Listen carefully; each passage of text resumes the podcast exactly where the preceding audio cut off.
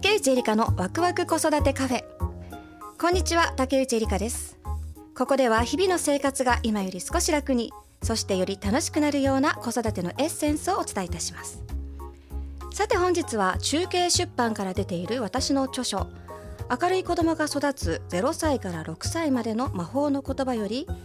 明るい子を育てるポジティブな言葉がけというテーマでお伝えいたします。何度言っても同じことを繰り返す子供に対して毎日イライラしたりしますよね。それって実はママの言葉が子供にちゃんと届いていないかもしれませんね。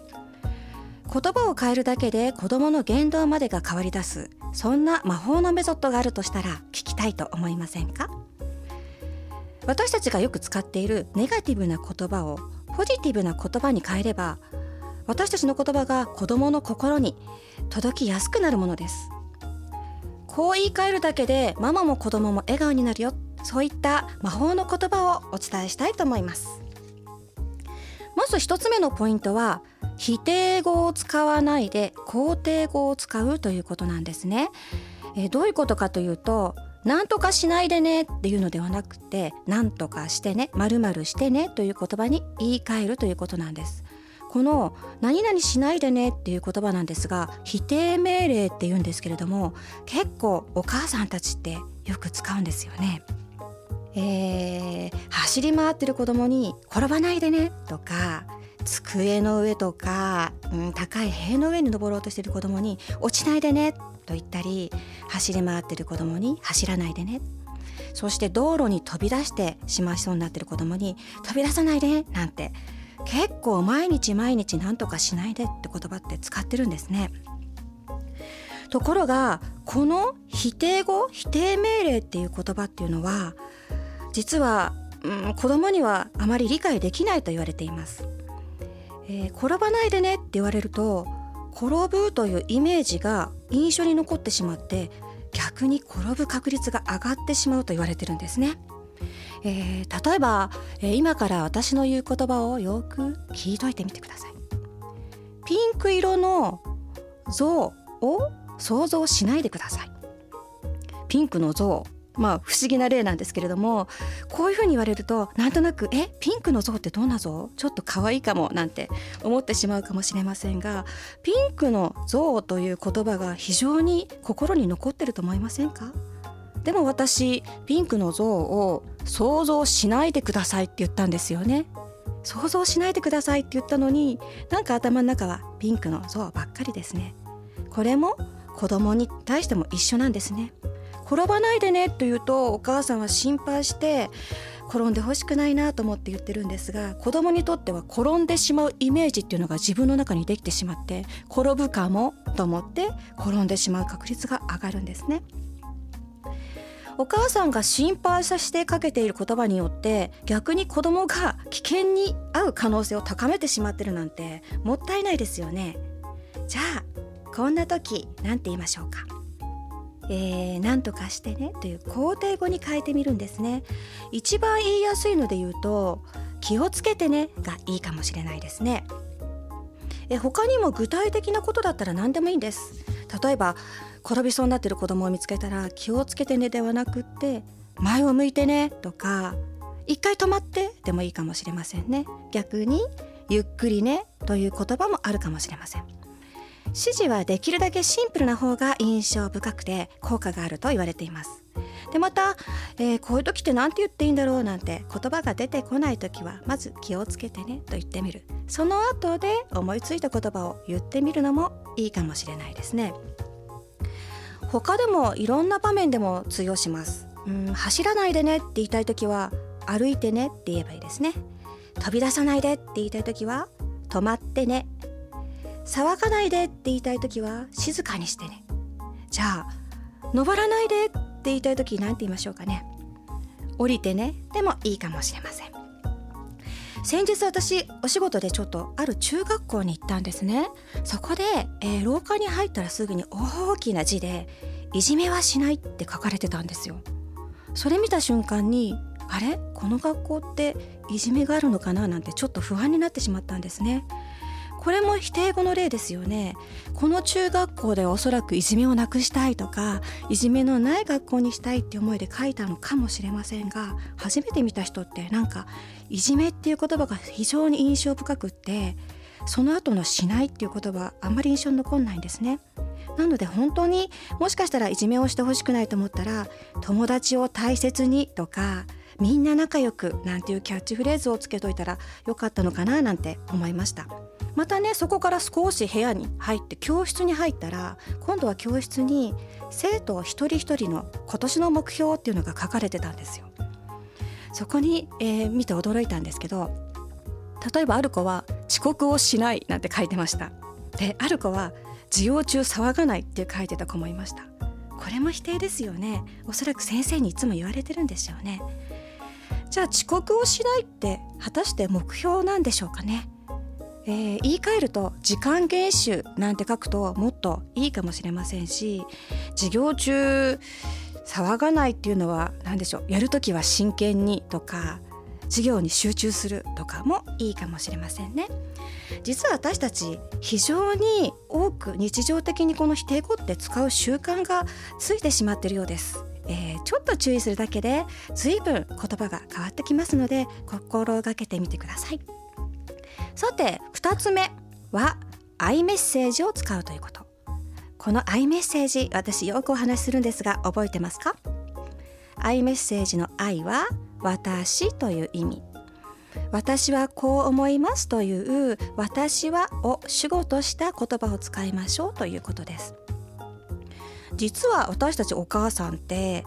言うメッセージ逆ですね。あなたはこうねという断定的な言い方を結構しているものなんですね。そこをちょっと変えてアイメッセージを使うということです。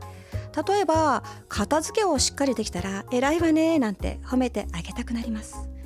この偉いわねという言葉なんとなく褒めてるつもりで使ってるかもしれませんがママの言うことを聞いて偉いわねといったちょっと間違ったメッセージを伝えてしまうことがあるんですね。偉いわの主語はあなた。つまりあなたは偉いわねっていうのは言うメッセージになります。あなたは片付けて偉いわという評価のニュアンスが含まれてしまうんですね。そんな時はアイメッセージに変えてみてください。どういうかというと部屋が綺麗ね気持ちいいわと伝えます。片付けたのね嬉しいわでもいいかもしれませんね。これ逆の場合も使えます。片付けるって約束したのに子供が片付けてない。その時は約束守ってくれなくて悲しいわ。残念だわ。と言うんですね。このアイメッセージを使っていると子供は自分のしたことが他人に影響を与える。そして他人を嬉しくも悲しくもさせることがあるんだっていうことを知るんです。例えば子供に片付けなさいって言った時に片付けなくったって誰にも迷惑かけてないしなんてちょっと大きくなると言ってくるんですね。これって言うメッセージで育てるとこういうふうに言うようになるんですね。もっと違った場面では一時ちょっと問題になったんですけれども電車の中で大騒ぎする学生若者とか平気でお化粧をする若者なんていうのがちょっと迷惑だなっていうのが一時話題になったことがあります。これも本人に言わせると誰にも迷惑かけてないしっていうことなんですよね。確かに物理的には迷惑かけてないんですよ。誰も何もされてないんですがその存在自体が迷惑なんですよね。この存在自体が迷惑っていうのは小さい時にそういうことをすると他の人は嫌な思いをするんだよっていうようにアイメッセージを伝えて育てると分かるようになるんですね。ちょっと、えー、気をつけてみてください他にもじゃあどういうふうに使えばいいかっていうとアイメッセージじゃなくて、えー、本当に言うメッセージでちゃんと叱らなきゃいけないっていう時もありますうんそういう時はえー、偉いわねとか漠然とした言葉ではなくって子どもの行動をそのまま実況中継するような気持ちで言葉にしてみてください。うんうがい手洗いをちゃんとできたら偉いわねではなくて自分からできたわねってそのまま伝えるんです。転んでも泣かなかったら同じく偉いわねではなくて強いねって声をかけます。お片付けがきちんとできたらいい子ねではなくて綺麗ね綺麗になったわねって言います。かけっこが早く走れたらすごいわねではなくて早いねって言うんですね。えー、早いねって言って感想は言ってるけれども早いからいいか悪いかっていう評価はこの言葉に加わってないんですね。つまりいいか悪いかを判断するのは子供、えー、お母さんは感想を言っただけっていうことですね。偉いとかいい子とかすごいこういう言葉よく褒め言葉としてうっかり使ってしまうんですがこうした言葉には私たち大人の個人的な感情とか感覚評価っていうものが入ってしまうんですね。えー、子供が行った行動をそのまま実況中継するような気持ちで言葉にしてあげるだけで十分なんです。えー、これも、えー、やってみると意外とできるものなのでお試しくださいね。さあいかがでしたでしょうか明るい子を育てるポジティブな言葉がけとしてまず一つ目、えー、なんとかしないではなくってなんとかしてね。という言葉。そしてもう一個 i メッセージを使う。いうメッセージを i メッセージに変えるというのがありました。私たちの普段使ってしまっているちょっとネガティブな言葉をポジティブな言葉に変えるだけで言葉って子供の心に響きやすくなるんです。そうすると、えー、ママも子供も笑顔になれるものです。ぜひお試しください。ここまで明るい子供を育てるポジティブな言葉がけについてお話してきました。本日の内容は中継出版。明るい子供が育つ0歳から6歳までの魔法の言葉に詳しくご紹介しています。興味のある方はぜひご覧ください。竹内エリカのワクワク子育てカフェ。ここまでのお相手は竹内エリカでした。また次回お会いしましょう。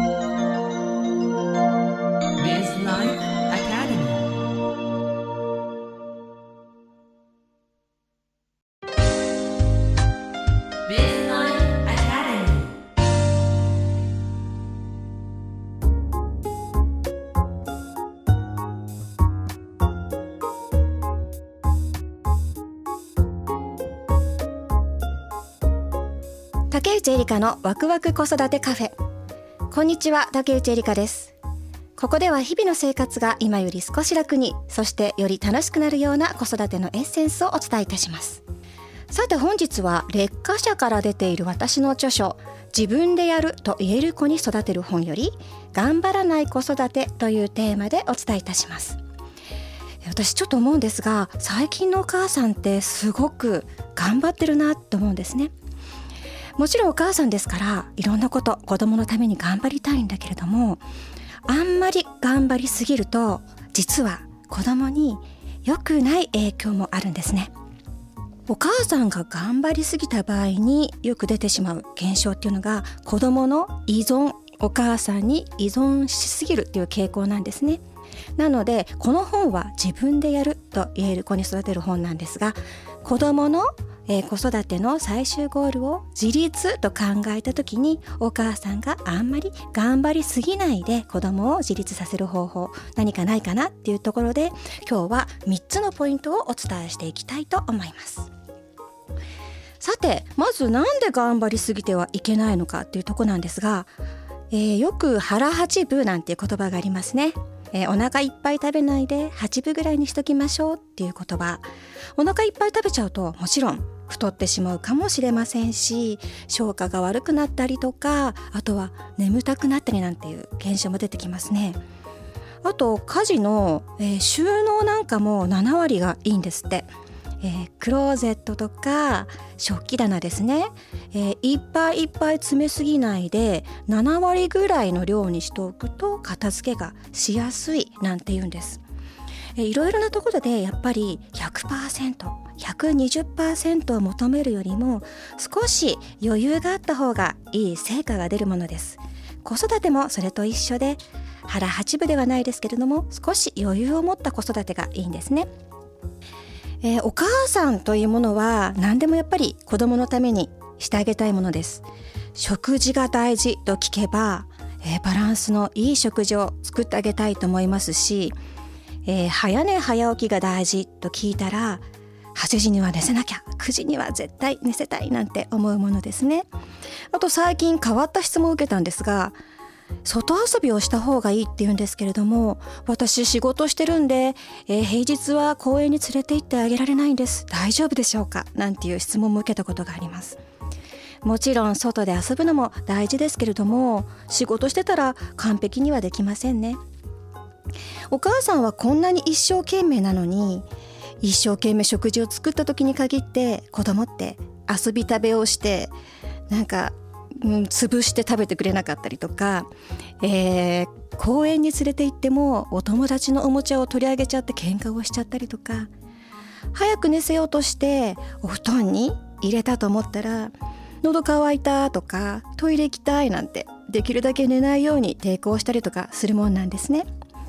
えー、子育てとは思い通りにいかないもの。そんな時にあれもしなきゃこれもしなきゃって頑張りすぎてるとちょっと気づくとなんか眉間にシワが寄ってしまって怖い顔になってたりとかするものですね。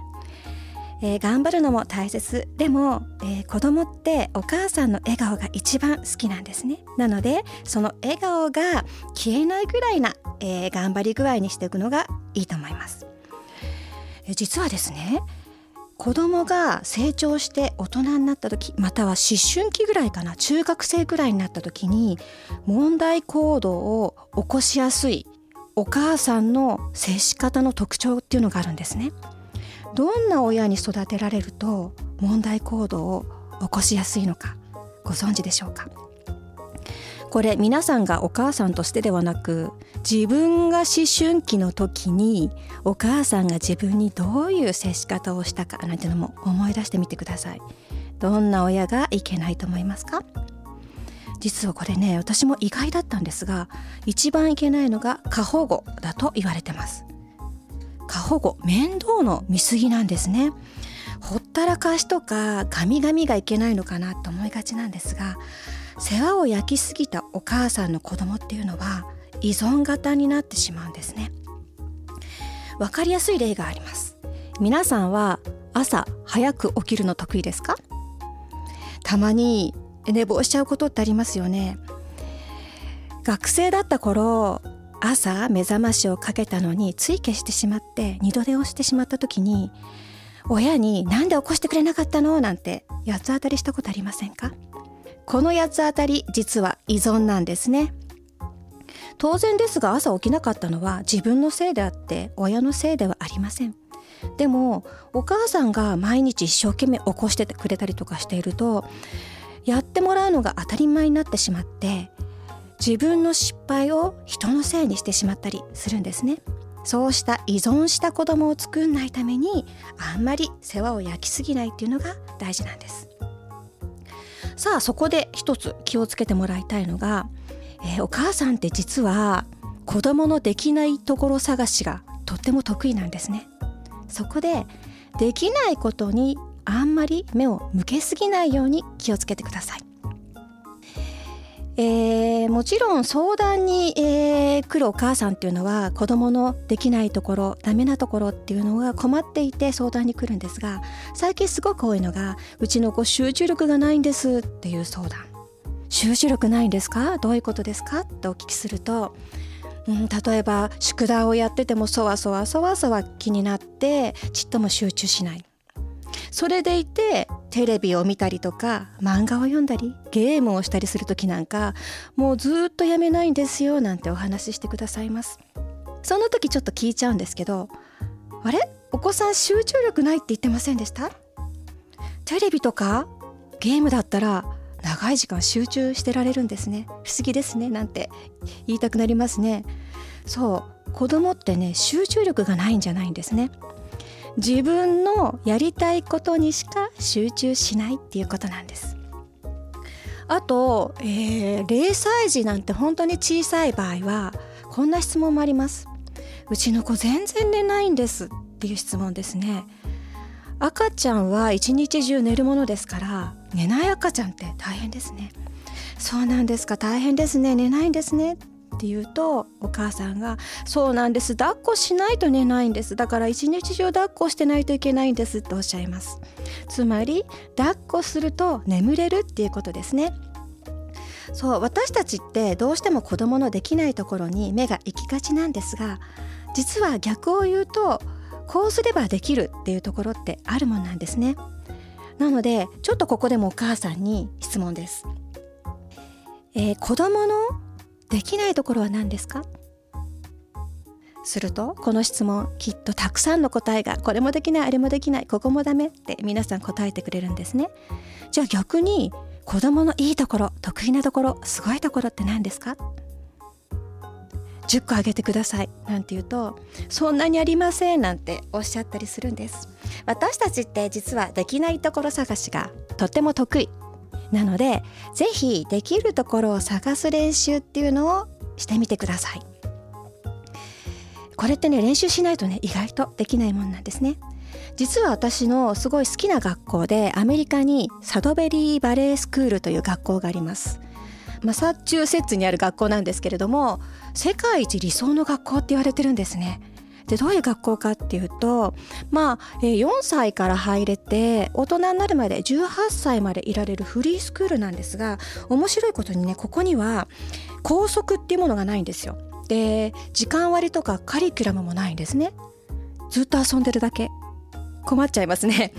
でも本人が勉強したいって言った時はプロの先生をちゃんと準備してくれて授業を行ってくれるそうです。である日ある子が算数を勉強したいって言い出したんですって。でそうするとそうかじゃあ何人か集まったら授業を開きましょうかって先生が言ってくださるんですって。それで算数の授業をすることになりました。で毎日何時間するかも子どもと相談の上決めます。そして算数を始めたらなんと小学校の算数が合計で20時間で全部終わっちゃったんですって。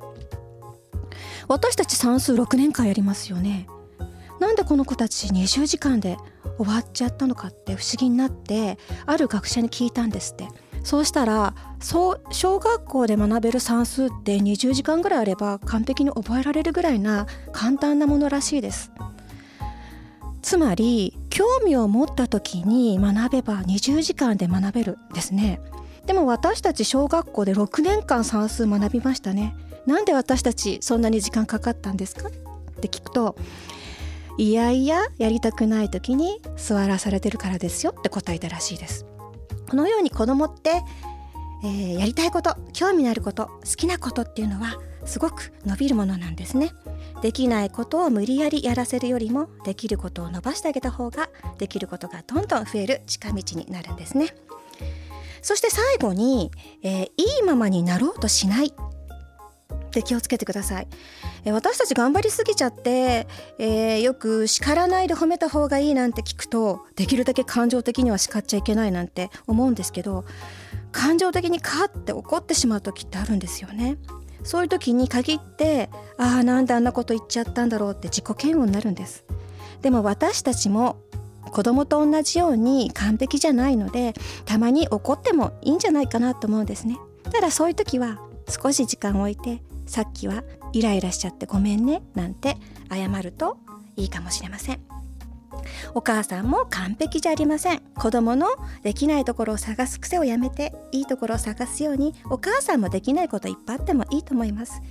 いいところを探してそれで、えー、やっていければいいのかなと思います。さあいかがでしたでしょうか？今日は頑張らない子育てとしてちょっと腹八分ではないけどゆとりを持ちましょうということと子どものできることを探す練習してみましょうということ。そしていいママになろうとしないお母さんもありのままで接しましょうというお話をしました。ここまで頑張らない子育てについてお話ししてきましたが本日の内容は劣化者自分でやると言える子に育てる本にて詳しくご紹介しています。興味のある方はぜひご覧ください。竹内エリカのワクワク子育てカフェ。ここまでのお相手は竹内エリカでした。また次回お会いしましょう。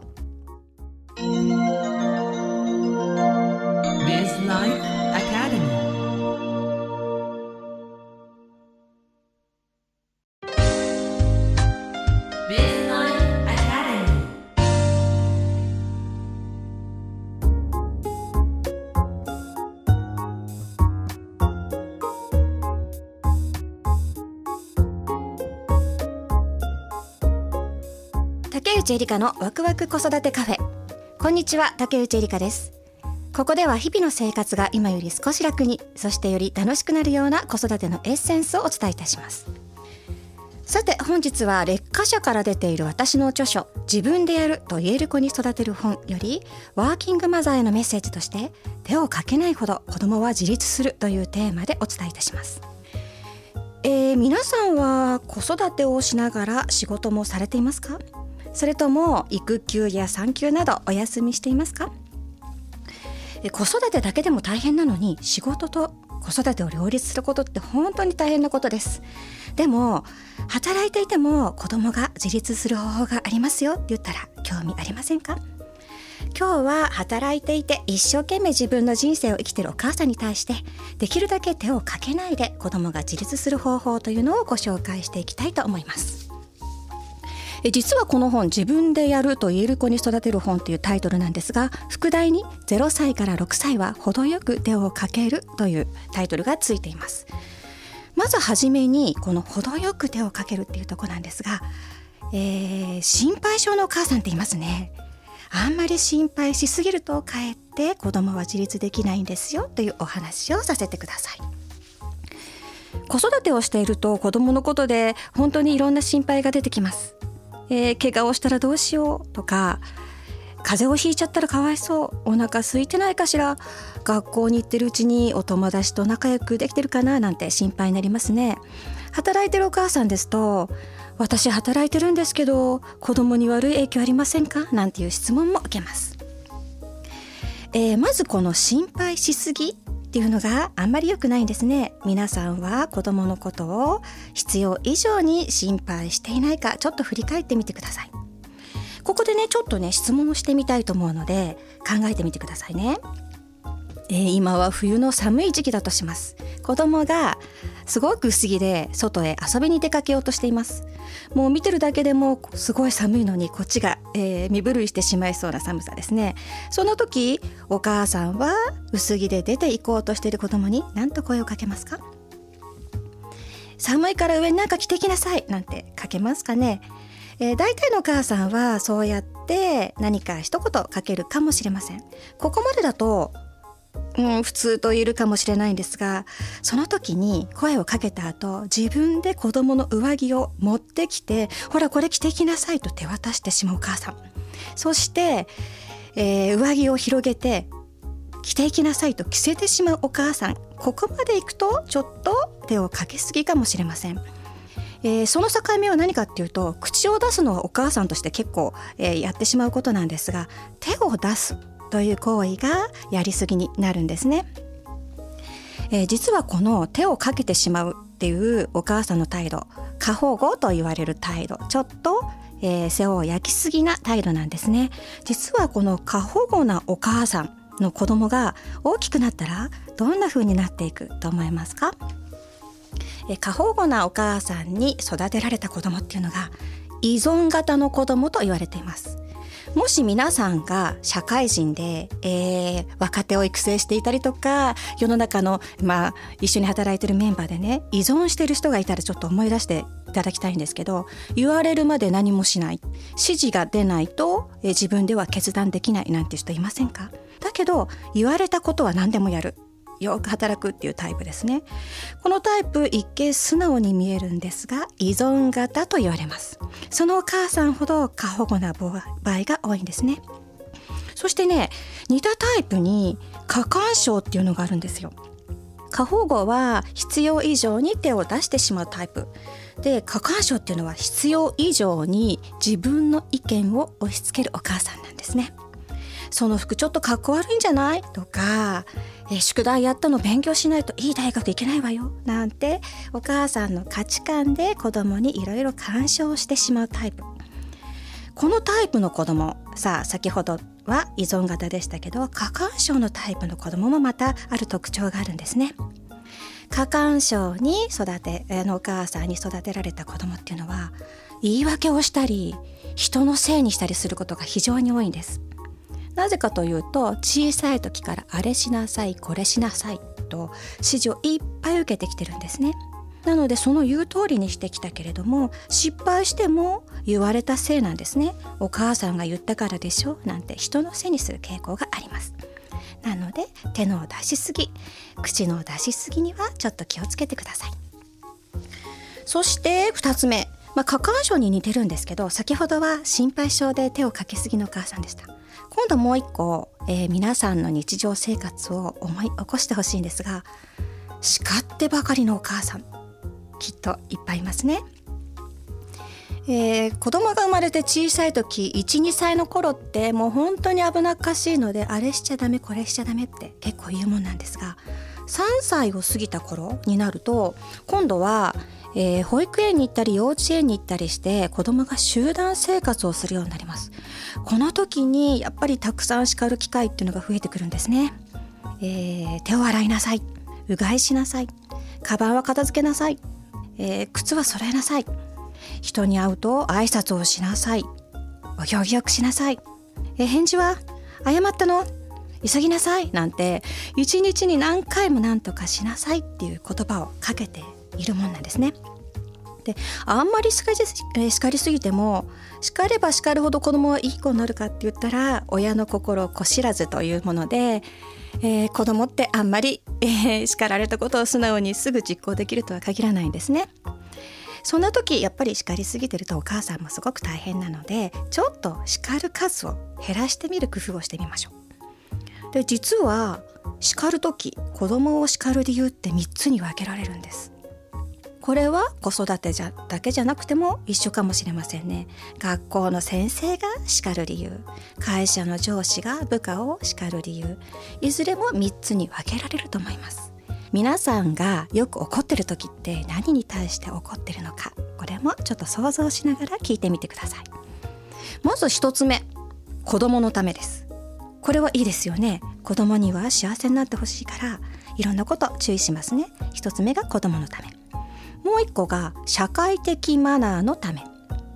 最後3つ目がお母さん自身のためなんですね。さあもう一度振り返って。今日昨日叱ったことがある。記憶にある人は何のために起こったかなって考えてみてください。例えば手を洗いなさい。うがいをしなさいっていうのは子供の健康を考えてのことですね。だって子供が手を洗わなくたってお母さんはちっとも困らないですもんね。これは本当に子供のことを思って本当は言うのも面倒くさいけど子供のために言ってること。だからとっても必要なことなので、えー、このタイプのしつけ、えー、怒ってるタイプっていうのは十分大切なことなので大丈夫です。そして挨拶をしなさい。お行よくお行儀よくしなさい。とかあと静かにしなさい。とかね。そういう叱り方っていうのは社会的マナーのためですね。えー、社会で生きていく中でやっぱり、えー、協調性を持ったり社会性を身につけているといろんな人の協力を得られるものそのためにしつけることなのでこれも大変重要なことです。ただ先ほどの子供のためよりも1ランク下ですね。そして3つ目がこれ言ってるんじゃないですかね。急ぎなさいとか邪魔しないでなんていう叱り方。これは完全にお母さんのためですね。だって子供は急いだって何の得もありませんもんね。お母さんが急いでほしい。お母さんが邪魔してほしい。だから言ってるだけであって子供のためではありませんね。3つのタイプ、え今ご紹介しましたけど意外とこっちゃになってるんですが実はこの3つ目お母さん自身のために叱ってることって、えー、結構多いんです。まずは自分の叱り方の癖をちょっと思い返してみてもし結構自分のために叱ってるわっていうお母さん。1日に1個か2個でいいです。ちょっと自分のために急ぎなさい。とか言っちゃいそうになったらそれを我慢してみてください。さあ3つ目にお母さんだったら子供のためにいろんなことをしたいんですが本当に自立した子供を育てたければ子供のためではなくって自分のために生きようって決めてもらいたいなって思うんですよ。うーん女の人って出産や育児をきっかけに自分の人生を見つめ直すっていうチャンスを得られるんですね。出産をしたから仕事を続けるのかいや子育てに専念したいから仕事は辞めたいそう思うのかこれって皆さんが悩むと思うんですがどちらを選んでも正解ってないんですよね。なので一番大切なのはどちらでもいいです自分でいろんな情報を得ながら自分で決断するそして自分の選択に責任を持つこと子供のためではなくって自分のためにそうして選択して生きるっていう姿勢が実は、えー、子供の自立へと一番つながってるんではないかなって思うんですね。あと子供に人生を託しすぎる人っていうのもいますよね。自分ができなかったからこれは子供にさせてあげたい。私実はアイドルになることが夢だったの。だからちょっと事務所に通わせたいわなんて思ってしまうお母さん。まあ親心だったら、えー、当然かもしれませんが子供の人生は子供のもの。そしてお母さんの人生はお母さんのもの。まずはお母さんが自分自身の人生を幸せに生きること。そうするときっと子供も幸せになることと思います。さあいかがでしたでしょうか？手をかけないほど子供は自立するとして、えー、心配しすぎていませんか？必要以上に叱りすぎていませんか？また子供に人生を託していませんか？自分の人生を責任を持っていきましょうという話をさせていただきました。少し思い当たることがあったらぜひ今すぐ今日から実行してみてください。ここまで手をかけないほど子供は自立する子育てのポイントについてお話ししてきました。今日の内容は劣化者自分でやると言える子に育てる本にて詳しくご紹介しています。興味のある方はぜひご覧ください。竹内エリカのワクワク子育てカフェ。ここまでのお相手は竹内エリカでした。また次回お会いしましょう。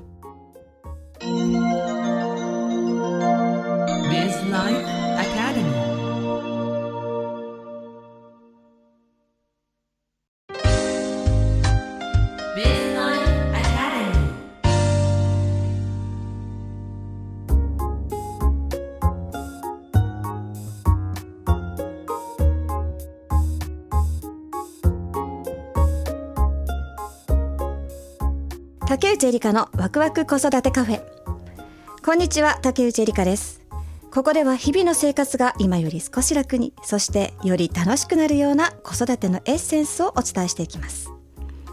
さて本日は中継出版から出ている私の著書0歳から6歳までの困った子が変わる育て方よりなぜうちの子はこんなに手がかかるの？と感じているお母さんへ困った子が変わる育て方のポイントをお伝えしていきます。えー、よその子はいい子に見えるのに自分の子になるとなんでうちの子だけこんなに手がかかるのかしらって思うことってありますよね。えー、隣の芝は青く見えるなんていうことわざもありますけれども人の子の方がやっぱりよく見えてきますよね。ただそういう気持ちの問題だけではなくって本当に手がかかるタイプっていうのがいるんですね。でそういう子に限ってお母さんのしつけが悪いのかしらなんて私たちお母さんも悩んでしまうし他の人からも言われてしまうこともあります。でも実はこれ生まれた時の気質そのものが手がかかるタイプだっていうことが結構あるんですね。今日はその手がかかるタイプを3つご紹介して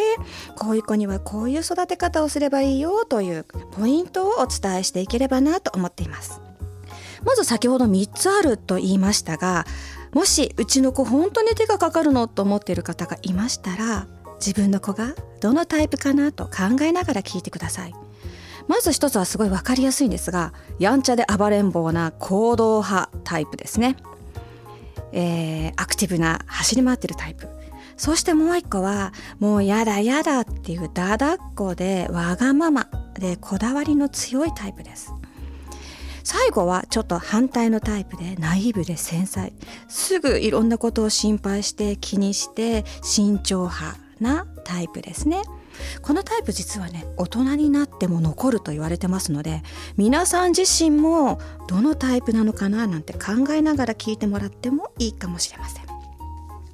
まず一つ目暴れん坊なわんぱくタイプですね。このタイプは本当にお母さんからよく相談を受けるんですけども公園に連れて行くと必ず友達とトラブルを起こしたりするのでもう行きたくないわなんていうお母さん結構多いんですね。えー、お友達と喧嘩をしたりとかお友達を殴ってしまったりすることがよくあるタイプ。そしていつも走り回っていて落ち着きがなかったり公共の場に行くとじっとしていれない座ってられないなんていう特徴があります。あとね不思議なんですが高いところが大好き。で道路を歩いてると塀の上に登りたかったりとか、えー、するタイプがこのタイプなんですね。ではこのタイプどうやって育てたらいいかっていうとまず一番困るのがお出かけした時。もう本当にじっとしていてくれないのでレストランなんかではずっと座ってなかったりとか、えー、食べ物をいじる。それ以外になんだろう箸とかフォークとか結構置いてますよね。机の上に。ああいうもの何でも触りたくなっちゃうんですね。こんな時はもういい加減にしてって言いたくなるんだけど不思議なことにこのタイプどんなに怒鳴っても本当に聞いてるのかしらと思うぐらいうん目が合わないというかこう答えてないというか不思議な感じが受けるんですね。実は大人でも一緒です。どんなに怒鳴っても気にしないタイプって言いますよね。このタイプね本当に気にしないんです。そして今夢中になっていることから気がそらせられないんですね。なのでこういうタイプのお子さんの場合はもう本当にいい加減にしてと思ったらクッとも抱えて静かな場所に連れて行ってください。例えばトイレの個室とか階段の踊り場のような他のものが目に入らない場所。そしてお母さんがじっと顔を見て二人っきりにして「いけません」と強く言うんですね。そうすると我に返ったようにはって気づいたりするものです。ちょっと試してみてください。あと、えー、お母さんが一緒にいる時は怒ってあげられるんですがこのタイプよく保育園や幼稚園でもちょっとお宅のお子さんがねうちの子に乱暴したんですとか先生に今日お友達と喧嘩しちゃったのでお家でも言ってあげてくださいねなんてお小言をいただくタイプなんですね。そうするとお母さんは「え今日何したの？また何かいけないことしたんでしょ?」なんて子供を怒ってしまったりさらに悪い時はお母さんがお父さんに「今日ねこんなこと言われたのよ全くうち残ったら」なんて告げ口しちゃったりするとこのタイプの子一日に何回も怒られてしまうんですね。あんまりしつこく怒りすぎてもこのタイプ聞いてないし逆になんでいつもいつも怒ってるんだろうなんて自己肯定感を失ってしまう可能性があります。ですのでこのタイプは先生に悪いことした時はもう思いっきり叱ってください。よろしくお願いします。と、えー、声をかけて叱ってもらうようにしてお母さんが後から聞いたことで叱るようなことは避けてください。逆にねギュッと抱きしめてあげたりするぐらいの方が効果があります。でこのタイプ活発な割には実はすごく甘えん坊なので抱っことかおんぶが大好きなので、えー、ちょっと人よりも幼いかなと思うことがあるかもしれませんが思い切って抱っこやおんぶしてあげて構いません。その方が落ち着いたりします。そして2つ目のタイプがわがままでこだわり派、ね、だだっこなタイプですね。何をしてももう嫌だ嫌だって言ったりあと面倒くさいやりたくないとか否定的なことを口にすることが多い。またこだわりが強くて同じ服じゃないと嫌だ。同じ靴じゃないと嫌だなんて言ったりすることもありますし小さい時はもう本当に文句を言うように泣くと言ってお母さんが困っている場合が非常に多いです。えー、このタイプはまず小さい時になかなか寝てくれなかったりとかうーんすごく激しく不満を言うように泣いたりしてお母さんを困らせるんですが実は反抗してるわけではなくって不安で不安でしょうがない時ってそうやって泣くんですね。なので小さい時はお腹にいた時と同じ状態にして暗いところで静かにして毛布でぐるっとくるんであげて、えーと、お母さんの体温を感じさせてあげるように抱っこすると。実はすやすや眠ったりすることがあります。大人になってからも一緒です。うーんこのここにいると落ち着くのよねとかこうしてないとなんか嫌なのよなんていうこだわりがあった場合はそれを尊重してあげると意外と安心して集中できるという面を見せることがあります。またもう嫌だ嫌だ嫌だって、えー、激しく言う場合この場合は、えー、嫌な感情をお母さんが言葉にしてあげます。例えば嫌なのねとか帰りたいのねやりたくないのね不安なのねなんていうように嫌だってしか言えなかった言葉をいろんな言葉で言い換えてあげてさらにタッチングっていうんですけど背中をポンポンポンとさすってあげたりすると今までやだやだって時短だ踏んでたのがスーッと、えー、収まったりすることもあります。これも試してみてください。で、まあ、このタイプこだわり派なので本当に手がかかるんですね。でも実はこだわってるっていうことはうんいろんなことに気が散らないで一つのことに打ち込んでいる集中力があるっていうことですよね。ここはものすごくいい能力なので是非得意なことを一つ見つけてあげてください。きっとねそれを一生懸命頑張って能力を発揮すると思います。さて最後。今度は繊細なタイプですね。引っ込み思案で心配性なデリケートなタイプ。えー、例えばですねお友達におもちゃを取られても返してって言えない。でちょっとしくしく泣いてたりとか新しい環境に馴染むのにとっても時間がかかる。またうるさいところが苦手なんていうような特徴があります。このタイプね実は本当に感性が敏感で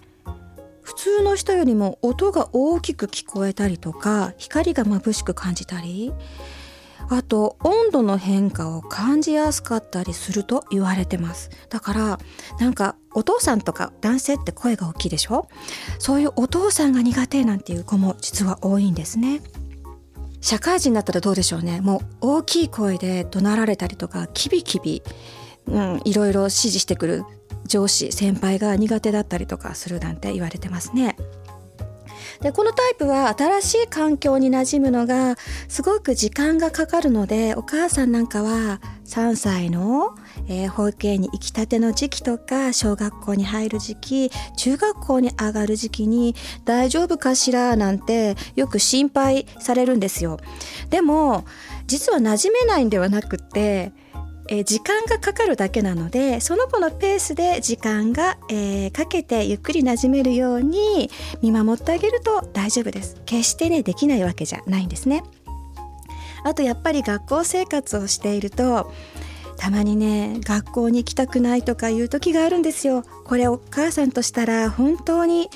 えー、なんか不安になるんですけれどもこの前もちょっとね相談受けましてうちの子が学校に行きたくないって言い出したんですよ。どうしたら行かせられますかっておっしゃってたんですね。でお母さんに聞いたんです。子供はどうしたいって言ってるんですか？学校に行きたくないって。そうですよね。でじゃああの学校に行きたくないって行かなくなったらしいんですけどね。で行ってないんですよね。今何て言ってますか？すごく安心してます。休んでる時は本当に解放されたようにリラックスしてるんですよっておっしゃるんですね。そうすると子供は行きたくないことを実行してリラックスできた。まずは一つは良かったんですよ。でも良かったのを受け止めてあげてこれからどうしようかって考えるべきなんですけどお母さんってね行かせるにはどうしたらいいですかっていうふうに思っちゃうんですね。この子先ほど言ったように感性がとっても豊かです。お母さんが行かせなきゃと思ってる気持ちを敏感に察しちゃうんですね。なのでまずは気持ちを行きたくないのねと受け止めてあげてください。それだけでもスーッと楽になってやっぱり行こうかななんて言ってくれるものです。さあいかがでしたでしょうか？えー、手のかかる子3つのタイプについて説明してきました。やんちゃで暴れん坊なタイプ。わがままでだだっこなタイプ。ナイーブで繊細なタイプ。えお母さんからするとどの子も手がかかって大変かもしれませんが見方を変えれば、えー、とっても立派な個性ですし才能でもあるんですね。是非困ったなと思った時はそれが逆にその子の才能だと見方を変えて伸ばしてあげてください。さあここまで困った子が変わる育て方についてお話ししてきました。本日の内容は中継出版0歳から6歳までの困った子が変わる育て方について詳しくご紹介しています。興味のある方はぜひご覧ください。竹内エリカのワクワク子育てカフェ。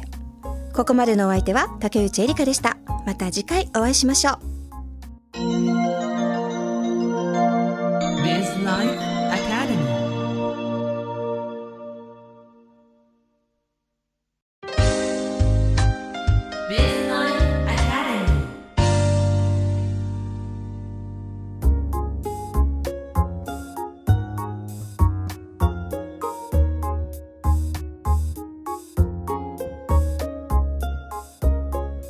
竹内えりかのワクワク子育てカフェ。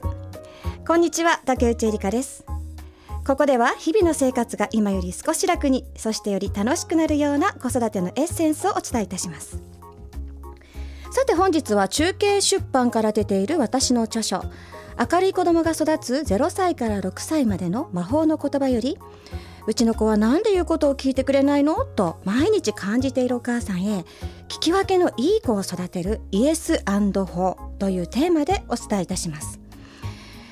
えー、聞き分けがいい子がいるかって言ったらもしかしたらほとんどのお母さんがそんな子いるの？なんて思うかもしれませんがお母さんがよく「何とかして片付けなさいご飯できたわよ」なんて言った時に「はい分かりました」なんて素直に受け入れる子供ってあまり見かけませんよね。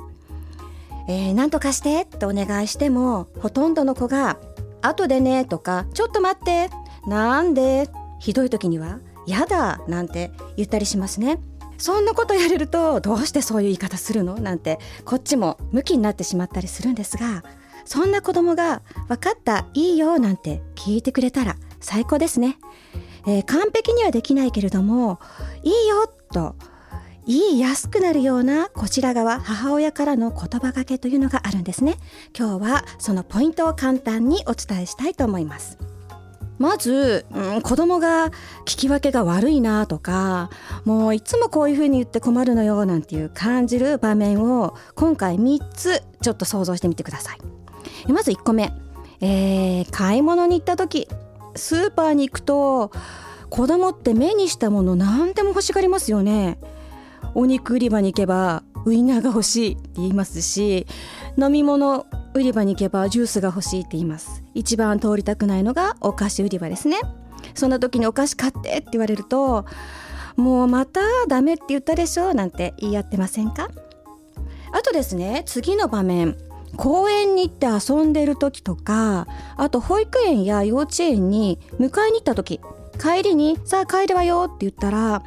園庭の滑り台。もう一回だけやる？なんて言ってタタタタタって走ってきます。それで「もう帰るわよ」って言うと「やだもっとやる」なんて言って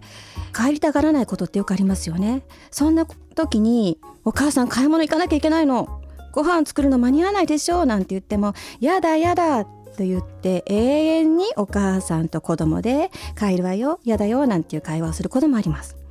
また家にいて忙しい時に限って子供ってねママママって寄り添ってきたりしますよね。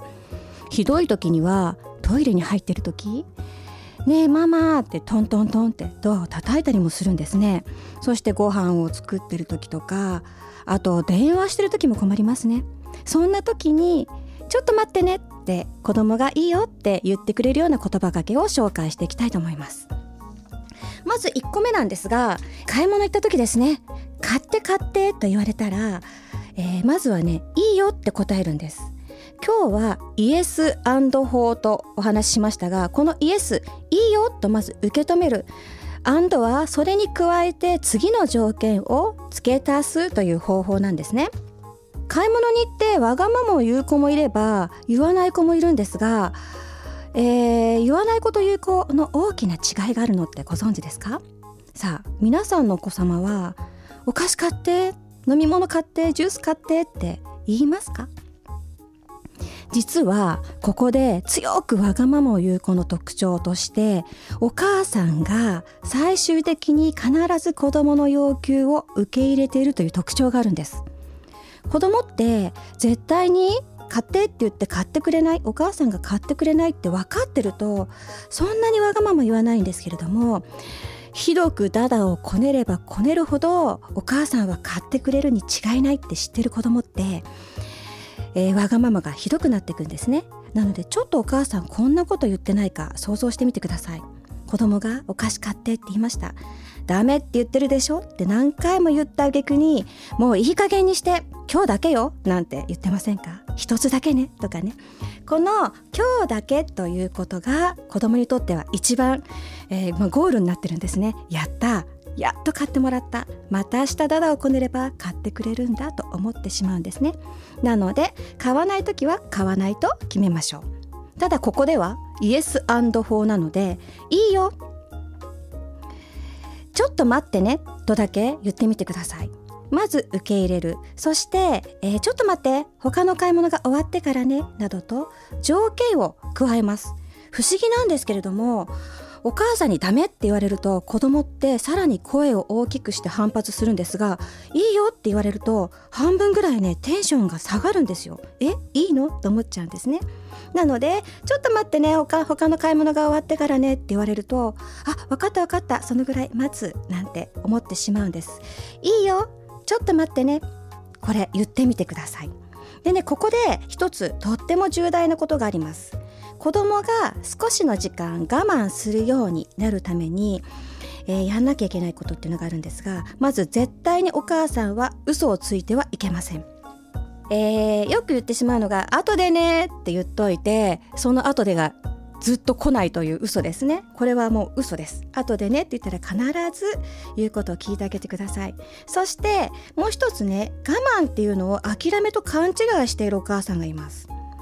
子供の欲求を100%封じ込めることダメです。それを言うことを聞かせることが我慢だと思ってるお母さんがいるんですがこれってね諦めなんですよ。諦めなさいって教えてるんですね。これすごく、えー、大切なことなんだけれども我慢っていうのは必ず夢が叶うからできるもの。諦めを教えないように気をつけてください。そして次の場面なんですが公園でねなかなか帰らない時。うーん滑り台なんか子供が滑ってたとします。その時に「さあそろそろ帰るわよ」なんて声をかけると「まだ遊ぶ？もう一回」なんて必ず言うんですよね。そして「ダメよもう帰らなきゃ。もう一回」なんていう会話が永遠と続いたりするんですね。こういう時にまたイエスフォーです。いいよ。5回ねと具体的に回数を加えてくださいえー、1回でも待てないのに5回なんてとんでもないわなんて思うお母さんいるかもしれないんですが帰る帰らないで10分も20分も揉めてるぐらいだったら滑り台5回滑ることなんて本当に数分で終わっちゃうんですね。でもこれも、えー、不思議なんですが子供ってダメよって言われると徹底して抵抗してくるんですけどいいよ5回ねって言われるとえいいの？分かった5回5回滑るなんて言ってはしゃいで張り切って5回滑るんですね。そして5回滑った後にもう行こうなんて言ったりするんです。え本当？と思うかもしれませんが試してみてください。ここで重要なのは5回っていう回数なんですね。これもねやってみてほしいんですけど「いいよあと1回ね」って言うとね「えー、1回だけじゃ嫌だ」って言ってくるんですよ。でそれ不思議なんですけどね5回っていうのが微妙に子供にとっては期待以上に大きい数なんですね。いつもお母さんにあと1回って言われてるから「え5回もいいの?」っていうように結構喜びが大きくなるのでほとんどの子供は「5回分かった」って言って受け入れてくれるんですね。えー、具体的に数を言うことっていうのが重要です。これね、えー、子供によって数が違う場合があります。すごく欲求の大きい子は10回かもしれませんがでもそれでもこのぐらいだったらいいって言うかなっていう数をはっきり言ってあげると5回滑った後10回滑った後にきっぱりとやめてくれるんですね。ここでも一つ重要なことがあります。聞き分けのいい子っていうのは帰るわよって言うとはい帰りますっていう子だとお母さんと思ってる場合が多いんですが人の意見を全て受け入れることが聞き分けがいいわけじゃないんですよね。自分の意見も尊重してそして人の意見も聞き入れてちょうどいいところを取るっていうのが一番いい対処法だと思います。ぜひあと1回よじゃなくてあと5回よと言ってみてください。最後ですねすごい忙しい時にね「ママママ」ってえ寄ってくる時もう後にしてって普通は言っちゃうんですよね。これもイエスフォーここまでお聞きのお母さんはちょっと分かってきたかもしれませんがいいよどうしたの？ってまずは全て受け入れます。でも今トイレ入ってる今電話している困るわっていう時にあと5分待ってねって言うんですね。今度は時間です。先ほどは滑り台だから、えー、5回でしたが今度は時間5分待ってねと言ってみてください。えいいの？5分分かったって意外と聞いてくれるものです。ここでも重要なのが5分という時間ですね。えこの時間の設定子供によって違います。5分がわからないと1分しか待てない子もいます。その場合は1分でいいです。1分待ってね。もっと待てない子は10秒だけ待ってねなんて言って123 4というふうに数えてみて、えー、10秒待たせるっていうのも手ですね。でね一回これができちゃうと少しずつ伸ばしていっても子供って聞いてくれるんです。あと1分待ってね。あと5分待ってね。あと30分待ってね。なんてだんだんと伸ばしていってください。この時も同じように重要なのは後でねとは言わないこと。必ず具体的な数字を入れてみてください。えー、イエスフォーとしてまずはいいよと言ってその後に条件をつけるっていうことを、えー、今お伝えしました。これね子供にとってもすごく効果があるんですが夫婦関係でもそうですし仕事の中の上下関係でも一緒なんですね。えー、これやって？明日までにこの仕事やっといてなんてすごい無茶な仕事を振られた時に「えすいませんそれはちょっと無理です」って言われると上司もこの人はできないなと思っちゃうんですけど「はいわかりましたすいませんが2日時間をいただけませんか?」なんて言ってみてください。イエスフォーどこでも、えー、使えますのでぜひお試しください。さあいかがでしたでしょうか？うちの子は何で言うことを聞いてくれないの？と感じているお母さんへ今日は聞き分けのいい子を育てるイエス法としてお話しさせていただきましたまずはできることから一つずつでいいですお試しくださいね。えー、本日の内容は中継出版明るい子供が育つ0歳から6歳までの魔法の言葉にて詳しくご紹介しています。興味のある方はぜひご覧ください。竹内エリカのワクワク子育てカフェ。ここまでのお相手は竹内エリカでした。また次回お会いしましょう。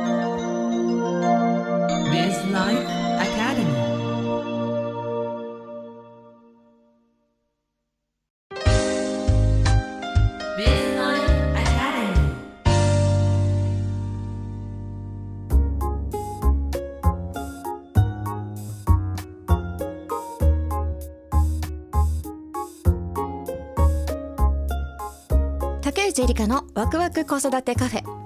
こんにちは竹内エリカです。このコーナーでは子育て中のお母さんの日々の生活が少し楽にそしてより楽しくなるような子育てのエッセンスをお伝えいたします。さて本日は株式会社完全から出ている私の著書自分でやると言える子に育てる本より子育ての三種の神器のすすめということでお話ししていきたいと思います。えこのコーナーでは私よく子育てにおいての子どもの発達とか言葉がけとか接し方についてお話ししてきたんですが今日はちょっと具体的なことをお話ししたいなと思ってます。毎日の生活の中で子育て中のお母さんってどうやって料理作ってんの？掃除とかちゃんとやってんのかしら？え洗濯ってたまらないの？なんて疑問たくさんありますよね。そんな家事に関わるものについて今日はお話ししていきたいと思います。さて三種の神器という言葉を私使いましたがこれ確か昔家電三種の神器なんていうのがあって昔は冷蔵庫とテレビと洗濯機でした。かしらね。さて今の子育てにおいて私が推奨する三種の神器っていうのはちょっと新しいんですが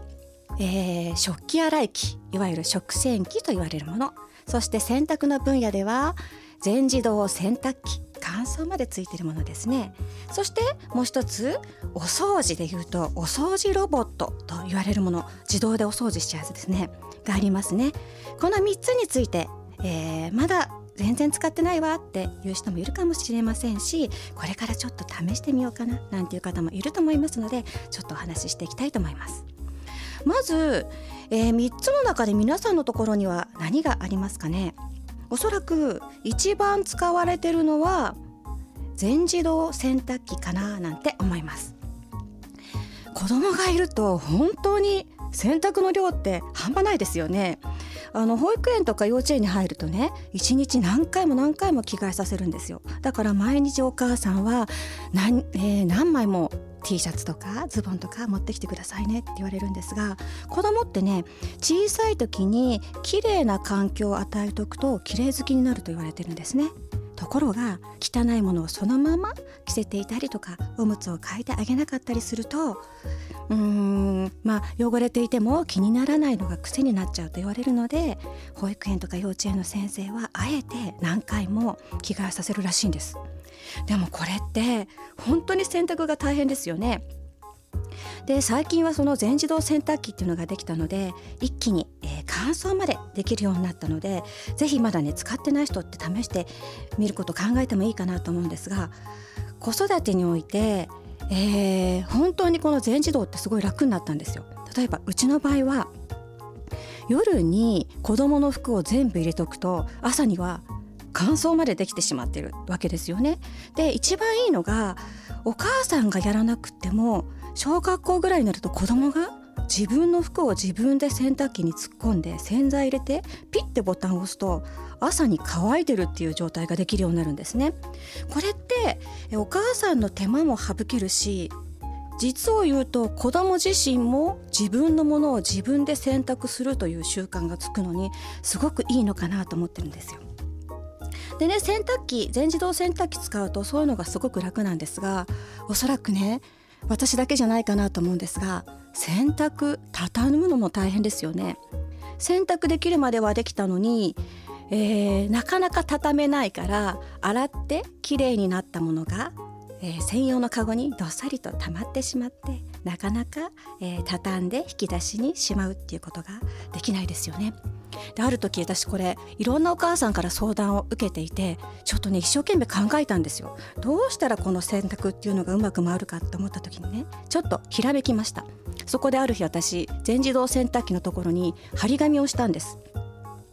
セルフサービスって。であのまあ自分の洗濯を自分で洗いなさいっていうことですね。そして専用カゴを個人家族の4人分全部1つずつ作って洗濯したものをそこに入れて自分の部屋に持ち帰るっていうところまでをルールにしたんですね。これやってからすごく楽になったんです。なのでお母さんが全員分の洗濯一生懸命やってるよっていう方小さい時は仕方ないんですけれども少し大きくなってって小学校ぐらいかなできるようになったら自分のものは自分で選択しましょうなんていうルールを作ってみると少し楽になるかもしれませんね。ここでね、えー、洗濯物のことで一つ守ってもらいたいルールがあります。自分のことは自分でやりましょうと子供に教える時って、えー、完全に自分でやったやり方に対して口を出してはいけないんですね。で一番困るのが自分で洗濯を片付けなさいっていうと子供ってね自分の引き出しにぐっちゃぐちゃにして物を入れるんですよ。でこれって子供だけじゃなくてもしかしたら旦那様とか、えー、もう一緒かもしれないですね。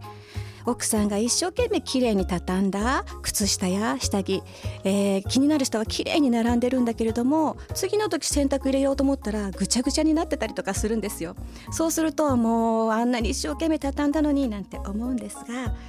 えー、基本的に見えないところは個性によってこだわる人もいるしこだわらない人もいるので口を出してはいけないんですね。なので引き出しの中に子供が片付けたものに対してはなんでこんなに汚く入れるの？なんて口出ししないように気をつけてくださいね。さあ、えー、もう一つこれはねまだちょっと普及していないかもしれない。取り入れてないよってお母さん多いかもしれないんですがロボット掃除機ですね。全自動で掃除をしてくれるいわゆる有名なものでいうとルンバなんていうものがあるんですがこれもねルンバ使った方がいいですかって結構相談を受けます。でお母さんは悩みどころなんですがちょっとね高いんですよね。高級なので、えー、なかなかすぐ買いましょうなんていう風に決められないんですがこれもかなりお母さんの負担が減らせるものの一つです。まず何といってもまあ掃除機ですから多少のホコリなんかは自分がね毎日掃除機かければ済むことですからそれをねわざわざ買うのはどうかなと思うかもしれないんですが一回これを使うと全く掃除機を自分でかけることがなくなるんですね。でしかも夜寝ている間に自動で掃除をしてくれてそして朝には綺麗になってる全く誇りがないっていう意味ではやっぱりお母さんの強い味方ですねそしてね一つ面白いのがルンバをルンバってかな？ロボット掃除機を取り入れようかなと思う時にちょっと悩むのがあれって掃除する前に部屋自体が綺麗になっていないと使えないんですよね。だから必然的に綺麗にしなきゃいけないというプレッシャーがお母さん自体も出てきてしまうってことですね。ただ子供っておもちゃなどをいろんなところにたくさん散らしてますよね。中にはおもちゃだけではなくて靴下とかが落ちてたりするんだけどもお母さんが自分のものは自分で片しなさいなんていつも言っているにもかかわらず子供ってなかなか綺麗にしないんだけれども毎日ルンバが夜お掃除するよっていうことを知っている子供って靴下ここに脱いでたらルンバが食べちゃうよなんて言うとあ大変大変って片したりしてくれるんですね。そういう意味ではお母さんが叱るよりもルンバに引っかかっちゃうよちゃんと片してねなんて言うと不思議なんですけど意外と自分のものは自分で片してくれるようになります。ここで、まあ、お掃除の前にねお片付けでもそうなんですけれども子供が、えー、お片付けする時にちょっと注意してほしいことここも1個あります。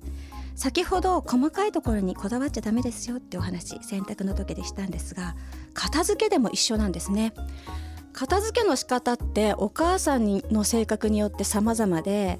例えば本とかをね綺麗にラベルを後ろにして並べる人もいれば逆に全く気にしないでポンポンポンと積み重ねちゃう人もいるんですよ。これ子供も一緒で几帳面な子供もいれば雑な子供もいます。お母さんのやり方を強制しないっていうのが一番ですね。なので一番簡単なルールは床に物を置いちゃダメよっていうこと。これ結構分かりやすいんですね。だからといって床に置かないで自分の机に置いたり無理やり引き出しに詰め込んだりなんてすることも結構ありますがそこはちょっと多めに見てルールなんだっけ？床に物置いちゃダメよ。ルンバに引っかかっちゃうからね。なんて言ってみてください。さあ最後。今度は食事の片付けの方ですね。片付ける時に必要な、えー、食器洗い機。いわゆる全自動食器洗い機。食洗機って言われるものですね。これも、えー、まあ家族が多くなってくると非常に役立つものです。でもちろん手間が、えー、省けるのは一番いいんですが子どものね自立のしつけにもいいんですよ。私たちがこういう家事を楽にするものを使うのってお母さんのためなのかなって思いがちなんですが実は一番大切なのはお母さんが楽をするためのものではなくって家族子供を含めた誰もがお母さんと同じように同じことをできるようになるっていう条件がとっても必要なんですね。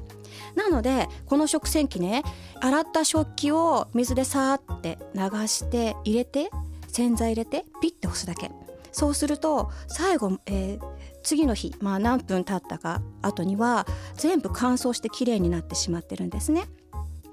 本当はそれを、えー、棚なんかにかたせばいいんですが忙しい時はもうそのままで、えー、そこからお皿出して使ってるのよなんてお母さんもいらっしゃいますここでいいのは一番最初子供が食事終わったらよく皆さんキッチンまで食器洗って運んできなさいなんて言いますよねこのぐらいのつけはみんなできるんですがそれができたらね是非次は使った食器は水につけといてねなんて言ってみてください。そうすると汚れが取れやすいですね。さらにねこれも小学校3年生ぐらいになると完璧にできるようになるんですけれども、えー、食べた食器は自分でキッチンに運んでね、えー、食器は水につけといてねその食器は食洗機に入れてピッと押しといてねなんていうふうに一個一個、えー、課題を増やすことによって片付けっていうのも、えー、自分でできるようになるんですね。さあ3つご紹介しました、えー、もちろん全てを一気に取り入れるのって難しいんですが、えー、少しでもお母さんの負担がなくなってお母さんがニコニコすることってすごく子供にとっていいことだと思います。もし迷われてる方がいたらご参考にしてください。さて本日は株式会社完全から出ている自分でやると言える子に育てる本より子育てに必要な3種の神器のすすめということでお話しさせていただきました。詳しくは本の方、えー、興味がある方はご覧ください。竹内エリカのワクワク子育てカフェ。本日のお相手は竹内エリカでした。また次回お会いしましょう。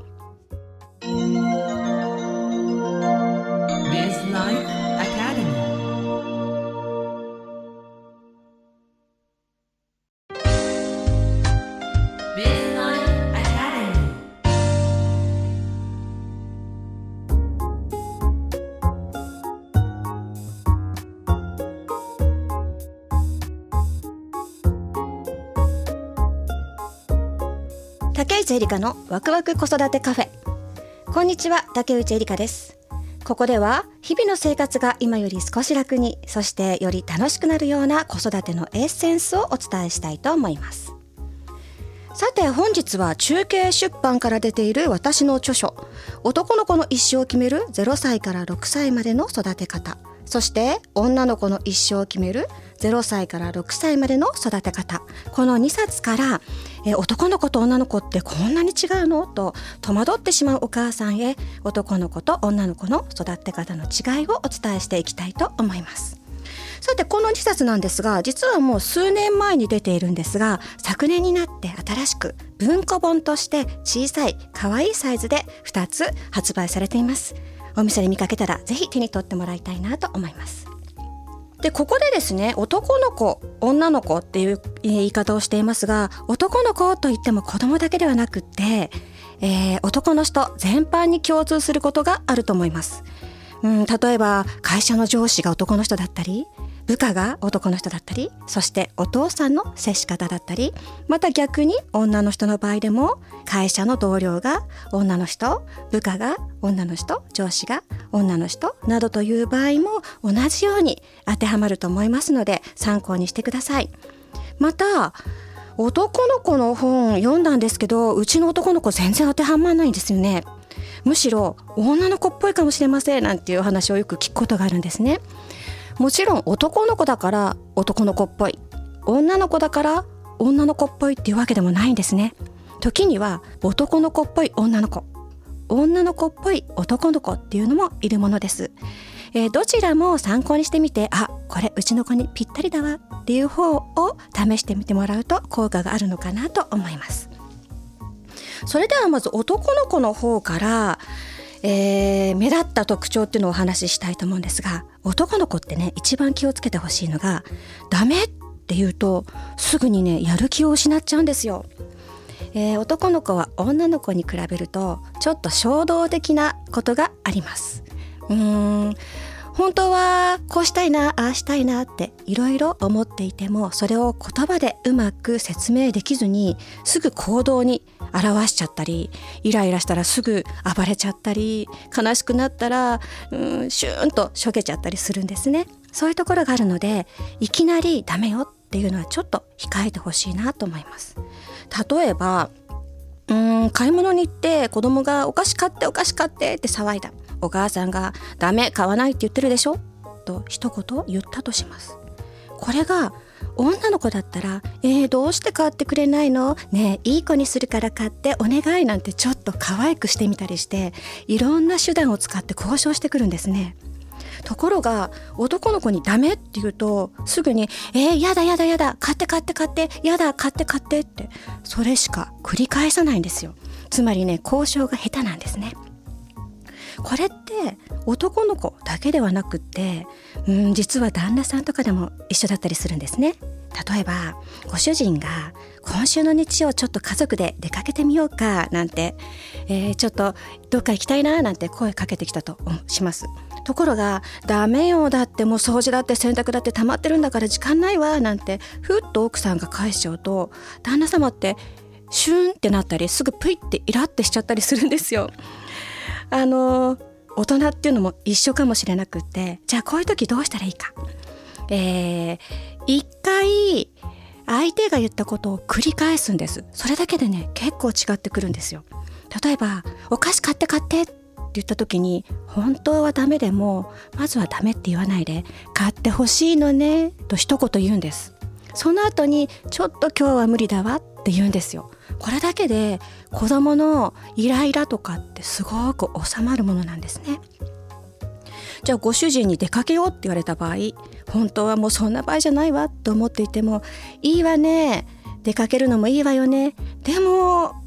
掃除もあるし洗濯もあるしどうしようって言ってみるんですよ。この最初にリピート法っていうんですが相手のことを一回繰り返すだけ？それだけで相手の感情ってすごく穏やかになって受け止めてもらったと思うものなんですね。これかなり効果があるので男の子相手そして男の人相手の時にちょっと使ってみてください。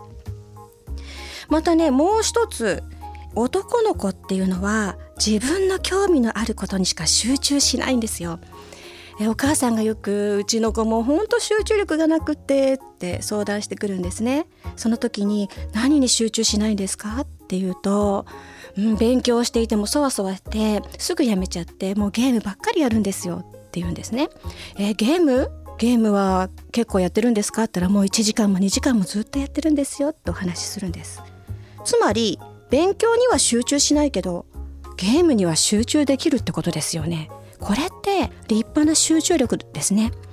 だから集中力がないわけではなくって集中したいことにしか集中しないっていうことなんですね。なので子供の集中力を伸ばしたい。男の子の才能を引き出したいなと思ったら是非興味を持っていることを徹底的にまずはやらせてみてください。これね、実はね、探しにくいんですよ。例えば、子供が一生懸命絵本を読んでいたら、あら、絵本読んでるの、偉いわね、なんて、なんかいい感じ、いい印象を受けて褒めたりするんですね。ところが、子供が高いところばっかりに登る。もうどこ見てもなんか階段とか塀とか登りたがる男の子っていますね。そんな時は危ないからやめなさいなんてつい否定的に言ってしまいますね。でももしかしたら高いところに登る能力があるってことは運動神経抜群かもしれません。将来ロッククライミングのスポーツ選手になるかもしれませんね。そんな可能性もあるのでぜひお母さんの心の壁を取り払って子供が何に集中しているのかなっていうのを見つけてあげてください。そこから子供の才能って伸びていくかもしれません。ではここからちょっと女の子の方に入っていきたいと思います。女の子の一番の特徴って何と言ってもおしゃべりなんですよ。もう本当におしゃべりで一日中しゃべっていてお母さんって分かった分かったって言いたくなるんですが実はこの女の子のおしゃべりにとことん付き合うと賢い子になるんですね。あの女の子がおしゃべりなのは、うん、自分の存在を認めてもらいたい自分の思っていることに共感してもらいたいっていう承認欲求と言われる欲求からだと言われてるんですね。これは男の子でも女の子でも一緒なんですけど、うん、自分のことを分かってもらいたいって思いはどちらにもあるんですよ。ところが特徴として女の子はそれをね言葉で伝えようとするんですね。で男の子は行動で伝えようとするんですよ。なので男の子はあんまり言葉で説明しようとはしないけどまず行動してみる。女の子はそれを言葉で一生懸命、えー、お話しして伝えようとするんですね。で毎日毎日おしゃべりに付き合ってるのってほんと大変なんですが女の子はこれをよく聞いてあげるといいです。ここで一つ注意してほしいのはよく聞かなきゃいけない。だから例えば今日学校でねこんなことがあったんだよお友達がねこんな悪いことしたんだよなんて伝えられたらそれはいけないわねとか意見をしなきゃいけないのかなって思ってるお母さんって多いんですよ。これはこうした方がいいわなんて親としてしっかりとした発言をしなきゃななんて思ってるお母さんいるんですが実は女の子のおしゃべりに対して答えはいりません。これも先ほどと一緒。繰り返すだけでいいんです。へえそんなことがあったの。そんなことされてしまったの。って言ったらこちらからそれでって聞かなくてもそうそれでそれでね。次はねこうしたんだよ。なんていっぱい話してくれるんですね。これをひたすら繰り返すだけで本当に女の子の心って満足するんですよ。これって男女関係でも一緒です。夫婦で子供がいる家庭なんかはお父さんが帰ってくるとねお母さんが今日一日の子育ての大変なこといっぱいお話しするんです。うん、今日こんなことがあってもううちの子こんなことができなくってってどう思う？なんてお父さんに聞かれたりするとお父さんってちゃんとした答えを言わなきゃいけないのかなと思ってそれはこうだよなんて答えるとお母さんからなんで私はそんなこと思わないわなんて反撃されちゃったりするんですね。ここで一緒あのお母さんってね聞いてもらいたいだけ。へえそんなことがあったんだ。うちの子こんなことしたんだって。ただただ繰り返してみてください。それだけでうちの主治医はいい何でも話を聞いてくれるのよなんて満足してくれるかもしれません。さあそしてもう一つね、えーと、女の子の場合に、えー、注意してほしいのが女の子ってね褒められるの大好きなんです。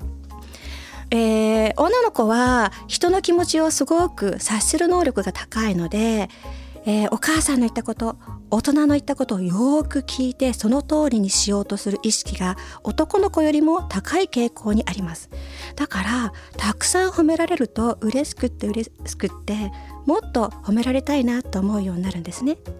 ところがこれが行き過ぎると褒められたいからこうする。いい子になりたいからこうする。えー、怒られたくないからこうするといったように人の意見を気にしすぎるようになることがあります。じゃあそういう時はどうしたらいいかというと褒めるのではなく認めてあげるんですね。この違いってわかりますか？例えば部屋を片付けてくれた。偉いわね。って言います。これ褒めてます。じゃあ認めてあげるのはどうしたらいいかっていうと部屋を片付けたのね。でいいんですよ。行動を認識してあげることが認めてあげる。えー、それでいいのと思うかもしれないんですがこれだけで子供と同じように褒められた気になるんです。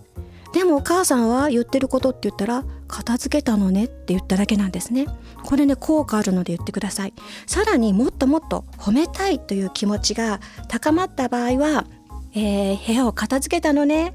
嬉しいわとお母さんの感情を一つ足してあげてください。それだけでさらにあ片付けることってお母さんを喜ばせるんだっていう風に感じるんですね。ぜひお試しください。さあいかがでしたでしょうか？ここまで男の子と女の子の育て方の違いについてお話ししてきました。えー、うちの子に当てはまるわって思うことがあったらまあ男の子女の子にかかわらず試してみてください。本日の内容は中継出版男の子の一生を決める0歳から6歳までの育て方。そして女の子の一生を決める0歳から6歳までの育て方にて詳しくご紹介していますのでご興味のある方はぜひご覧ください。竹内リカのワクワク子育てカフェ。ここまでのお相手は竹内エリカでしたまた次回お会いしましょう Biz Life Academy.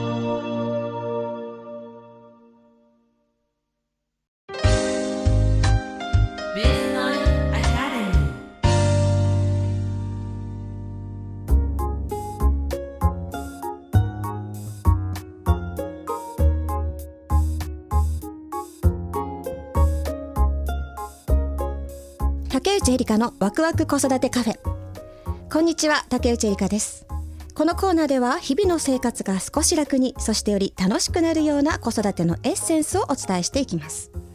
さて本日のテーマは株式会社完全より出版されています。私の著書子供の性格を決める0歳から6歳までのしつけの習慣より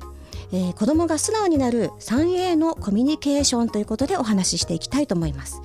3A のコミュニケーションってちょっとなんかかっこいい言い方をしたんですが子どもと親との会話の中で気をつけてもらいたい3つのポイントがあるんですね。そのポイントの頭文字が英語で実は A だから3つの A のコミュニケーションと呼んでいるんですね。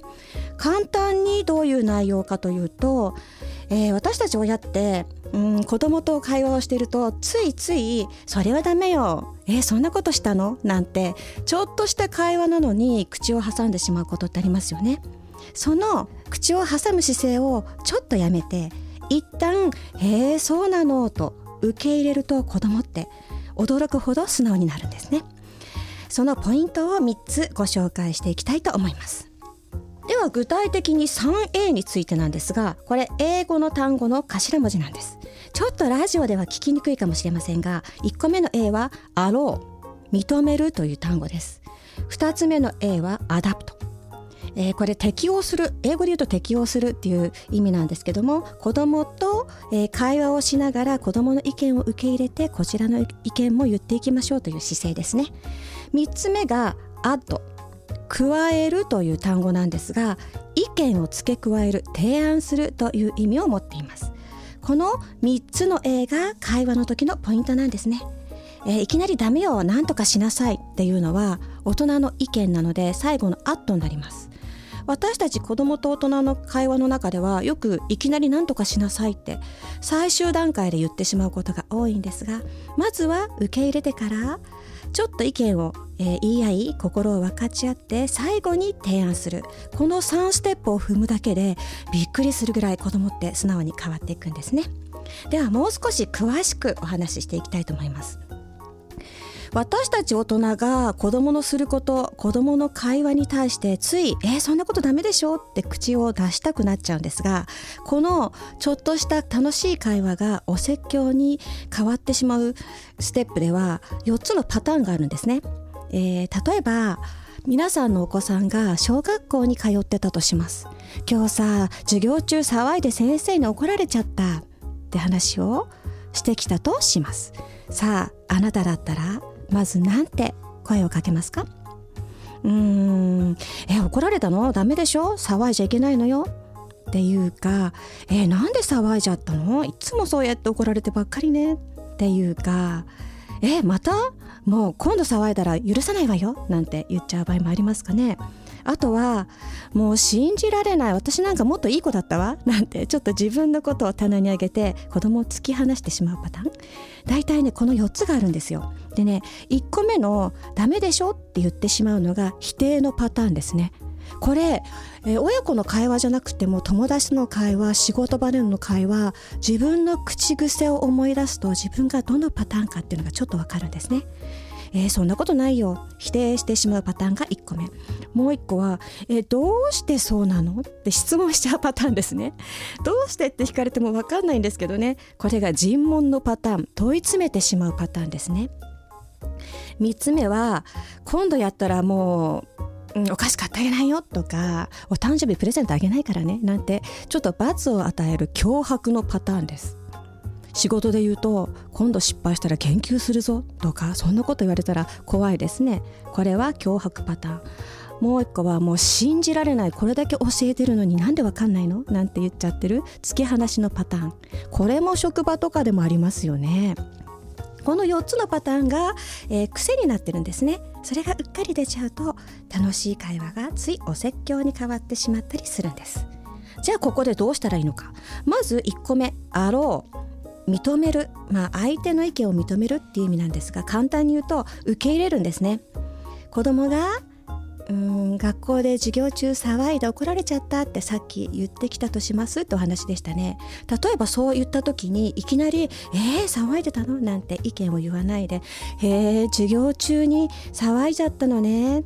て言うんですね。そうすると子供って「うん騒いだの。って思うんですよ。で会話が続かないもんだからそうだってさ隣のお友達が消しゴムね取ったんだよ僕の消しゴムって言うんですよ。そうしたらまたえそんなことしたの？ひどいわねなんて言っちゃいけないですね。お友達が消しゴム取ったのねそうって聞くんですよ。そうするとそうだからさ頭にきたから僕も取り返したんだって話が続くんです。で僕取り返したらさ先生が急に僕に怒ってきてさって言うんですね。そう先生が怒ったのね。って言うとそう本当は友達が先に取ったから悪いのは友達だよね。なんて言ってくるんですよ。こうして会話って続いていくんですね。そんなことしちゃダメじゃないって。もし一括で叱っていたらこんな詳しい内容は出てこなかったんですけれどもまずは受け入れるということで子供って自分の心を解放してあ何でも聞いてくれるんだと思うので意見をたくさん言ってくれるんですね。さあここまでいろんな話が出てきたら次のステップです、えー、2つ目の A adapt。適応する。まず相手の意見を聞いて理解してあげた後に質問をしながら正しい状況に導いていくんですね。ここでやっとそう、えー、騒いで怒られて友達が消しゴム取ったんだ。っていう会話から「であなたは先生に怒られたんだけど騒いでたの?」とか聞くんですよ。そう。僕もねちょっと大きい声出したんだ。でも僕悪くない友達が先に取ったんだから。えー、あなたは悪くなかったのね。じゃあ友達が悪かったの？って言うと、うん、僕も悪かったけどでも僕だけ怒られるのはおかしい。なんてまた新しい意見が出てくるんですね。そう。そうしたら2人一緒に怒られたらどう思う？なんていうように何でもいいんですけどとにかく質問して相手の意見をどんどんどんどん聞いてくるんですよ。そうするときっとこの会話の結末は怒られたのは自分も騒いだからだから仕方ない。ですよね。でもこの子がなんかちょっと納得いかなかったのは友達が原因を作ったのに自分だけ怒られて不公平だっていうとこなんですね。だからそういう事実を聞いた上ででもやっぱり騒ぐのは迷惑がかかるわよねなんて言うとそうかもしれない。でも友達も取ったしなんて言うとじゃあ友達には取られると嫌なんだってちゃんと伝えようねなんていうふうに会話が解決に向かっていくんですね。ここまで意見交換できて質問を繰り返したら最後のステップになります。最後に、えー、3つ目の A アット加えるんですね。えー、まあいろいろ会話を聞いた中で子供がいろんな意見をして質問に答えてくれました。でもここは子供なんですね。大人の方がやっぱり解決策って思いつくんだけれども子供は不公平だと思いながら僕は怒られたのがおかしいという不満を抱いている。そこで一つ大人としての意見を付け足してあげます。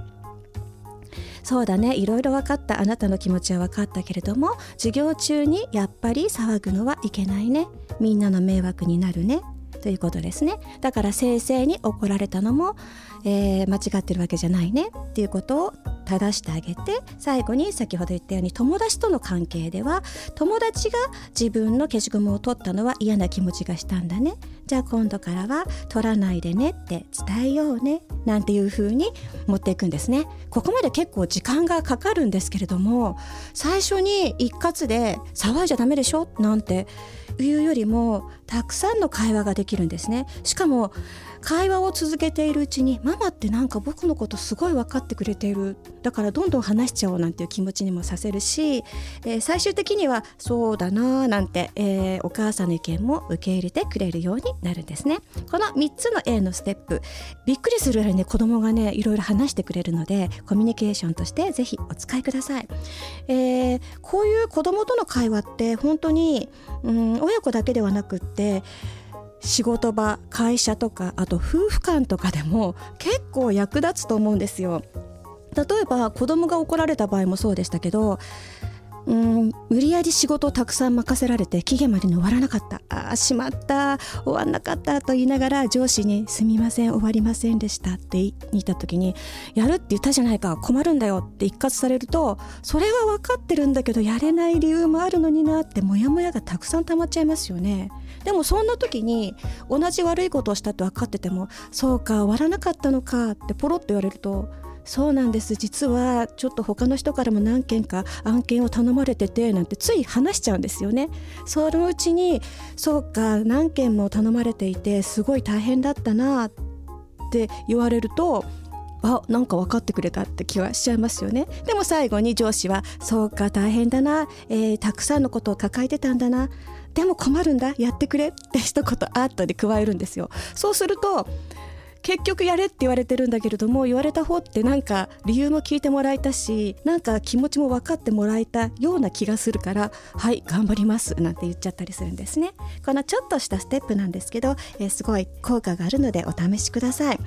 えー、子供と大人の関係でちょっと気をつけなきゃいけないのは私たち大人ってルールを守らせようとするんですね。でも実は大切なのはマナー。ルールっていうのは決まり事ですけれども相手の気持ちを理解しながらよりよくみんなが、えー、過ごしていくという意味でこの 3A のコミュニケーション 3A のコミュニケーションって効果があるのでぜひお試しください。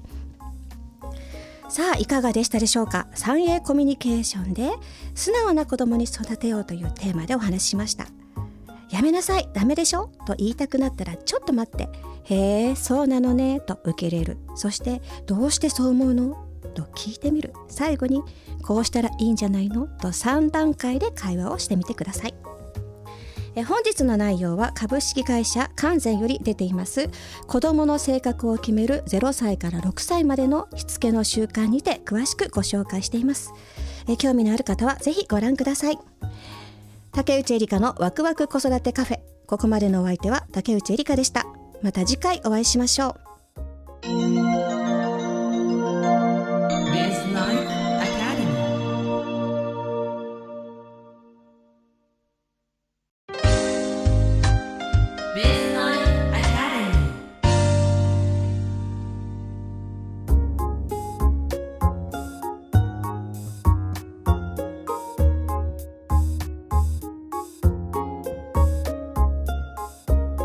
内エリカのワクワク子育てカフェ。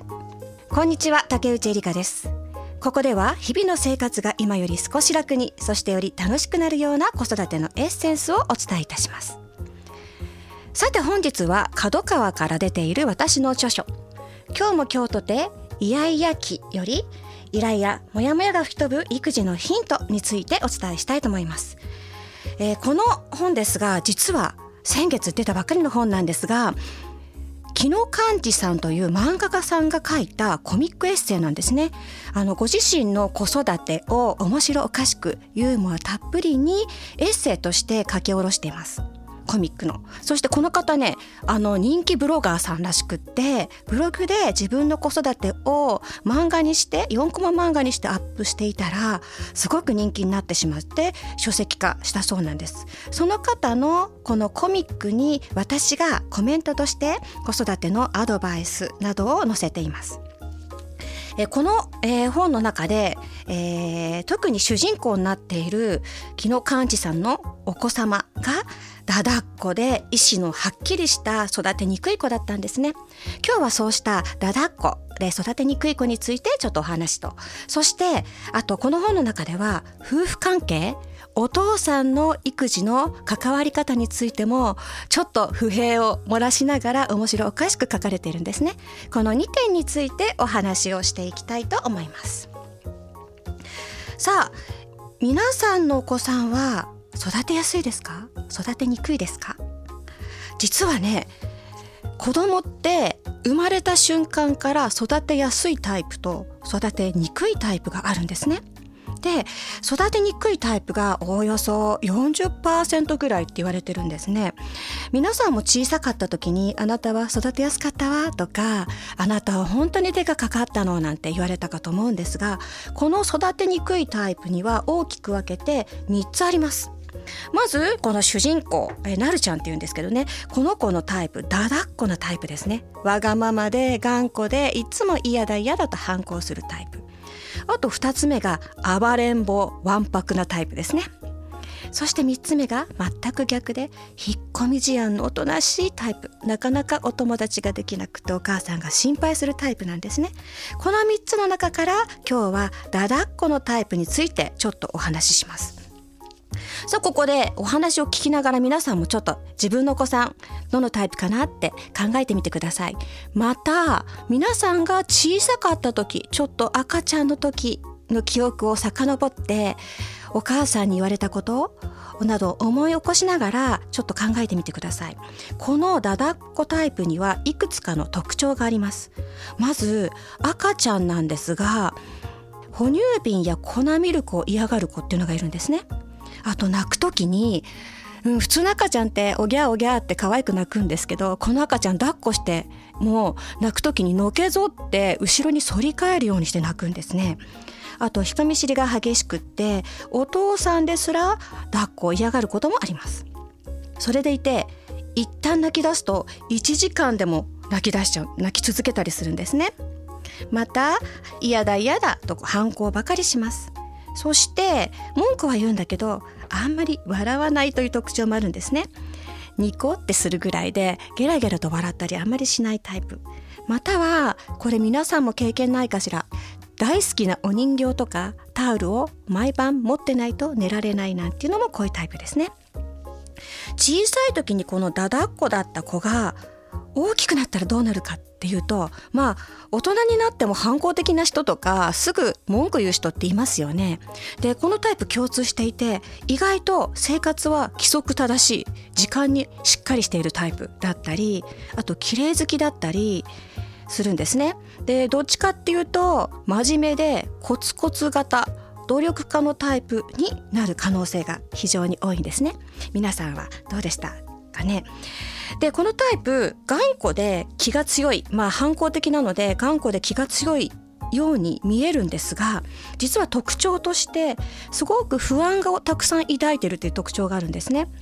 見た目と逆で実はいろんなことが心配でしょうがないんです。例えば経験のないこと新しくやることになるとできるかな？って不安になるんです。不安になるからそんなの面白くないよ。つまんないんじゃないなんてちょっと反抗的に言ってしまったりするんですね。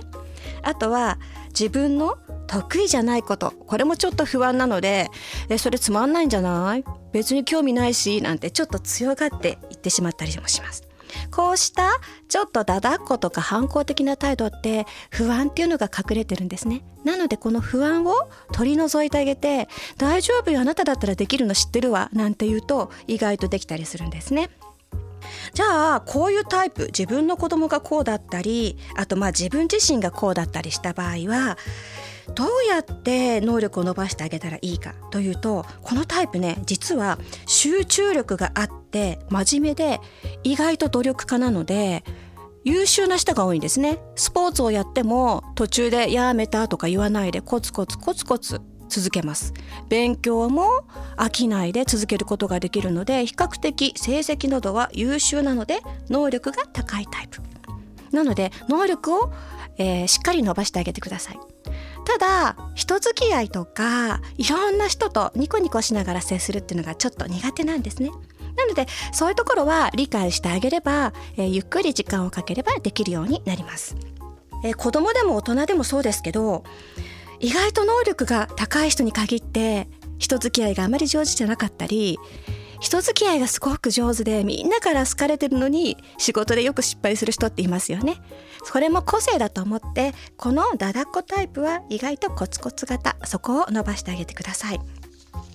さて、えー、こういうダダっ子で手のかかる子供を持ったお母さんって子育てが本当に大変なんです。でお母さんも大変なんですがよくお話に出てくるのはお父さんが全然理解してくれないんですっていう相談をよく受けます。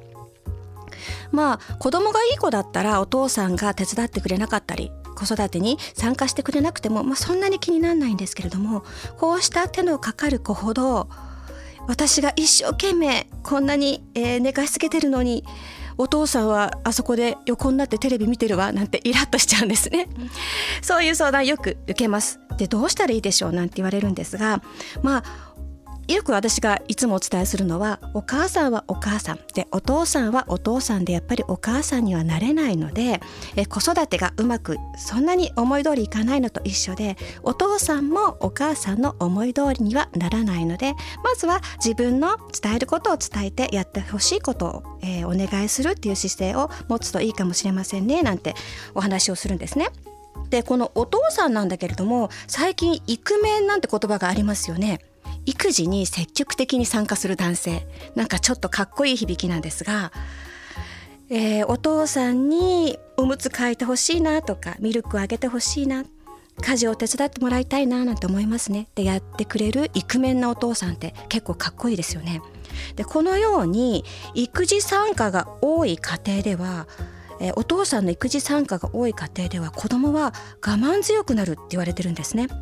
で実はお父さんとお母さんって役割が違うんですよ。お母さんは人間性を育てます。で逆にお父さんは社会性を育てるんですね。お母さんは我が子はもう自分の分身のように可愛くって愛情をたくさん注ぎます。たくさん注げば注ぐほど人間性って育つんですけれどもお父さんっていうのはちょっと厳しいんですよ。今なんか褒めて育てた方がいいなんて言われるのにすぐ何やってんだなんて怒鳴りつけたりするんですね。でもこうした男性的な関わり方っていうのが強く、うん、困難にえー、立ち向かっていけるような強さも育てますし実は社会性の基盤となっていることもありますのであんまりお父さんがお母さんの方に、まあ、寄ってくるというかお母さんみたいなお父さんになってもらわなくても子供はしっかりと育っていきます。でここで、えー、じゃあお母さんが子育てに困ってもうイライラしてしょうがないそんな時お父さんは何をしてあげたらいいんですか？なんてお父さんから質問されたことがあります。でお母さんが実は一番やってほしいことって家事を手伝ってもらったり掃除をしてもらったりするのもそうなんですが実は子供とちょっとでいいです。離れる時間を作ってあげてほしいなと思います。月に1回でもいいです。ちょっと映画でも見ておいでよとか買い物しておいでよ。2時間3時間でいいのでお母さんを子供から離してあげてください。えー、お父さんがうん子供預かって心配ちゃんと子守りできるかななんて思うかもしれませんが泣いたってだだこねても構いません。とにかくお母さんに子供とちょっと離れる時間をあげるだけで実はお母さんって笑顔になって帰ってくるんですね。なので、えー、もちろんやってあげることはいっぱいありますけれどもお父さんはお父さんらしく子供と、えー、お母さんのために、えー、時間をとってあげてください。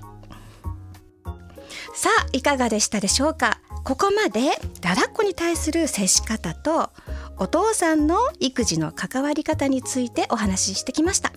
本日の内容は角川より出ています今日も京都でイヤイヤ期に詳しくご紹介していますので興味のある方はぜひご覧ください。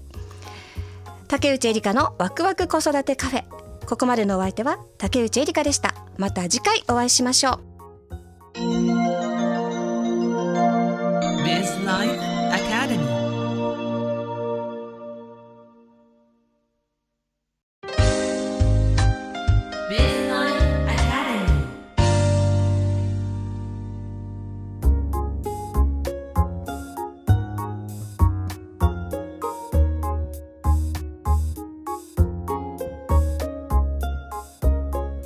竹内エリカのワクワク子育てカフェこんにちは竹内エリカですこのコーナーでは子育て中のお母さんの日々の生活が少し楽にそして楽しくなるような子育てのアドバイスをお伝えいたします。さて本日は中継出版から出ている明るい子供が育つ0歳から6歳までの魔法の言葉より子供の頃の自分が教えてくれる自分の才能の見つけ方引き出し方というテーマでお話ししたいと思います。えこの本は実は0歳から6歳までの各年齢層に合わせてこんな言葉がけをするといいですよという言葉がけについてまとめた本なんですが今日はちょっとそれを視点を変えて皆さんの子供だけではなくって皆さんが子供の時にどんな声かけをされたかなっていうことを思い出していただいてその声かけによって今の自分の性格にどんな影響があるのかなってていうその関わりについてお話していきたいと思うんですね。なのでちょっと自分のお子さんのことと今の自分のこと照らし合わせながらお聞きいただけるといいかなと思います。えまずこの本のベースになっているのが0歳から6歳まで1年ずつそれぞれ発達する機能が違うんですよということなのでまずそこだけ最初にお話ししておきますね。え0歳っていうのは感覚期って呼ばれていていろんな感覚が敏感に育つ時期なんです。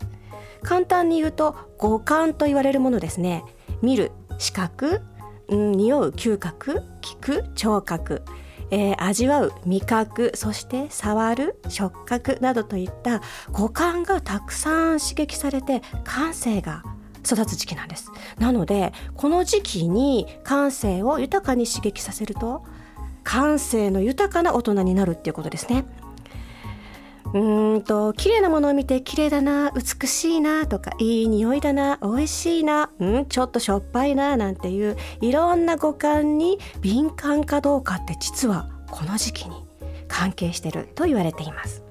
そして1歳ぐらいになるとすごく走り回る時期なんですね。この時期は実験期と言われて何でもやりたい。そして体と関わる機能が発達する時期なんです。なのでこの時期にいろんなことをやってたくさん運動すると運動神経が良くなると言われてます。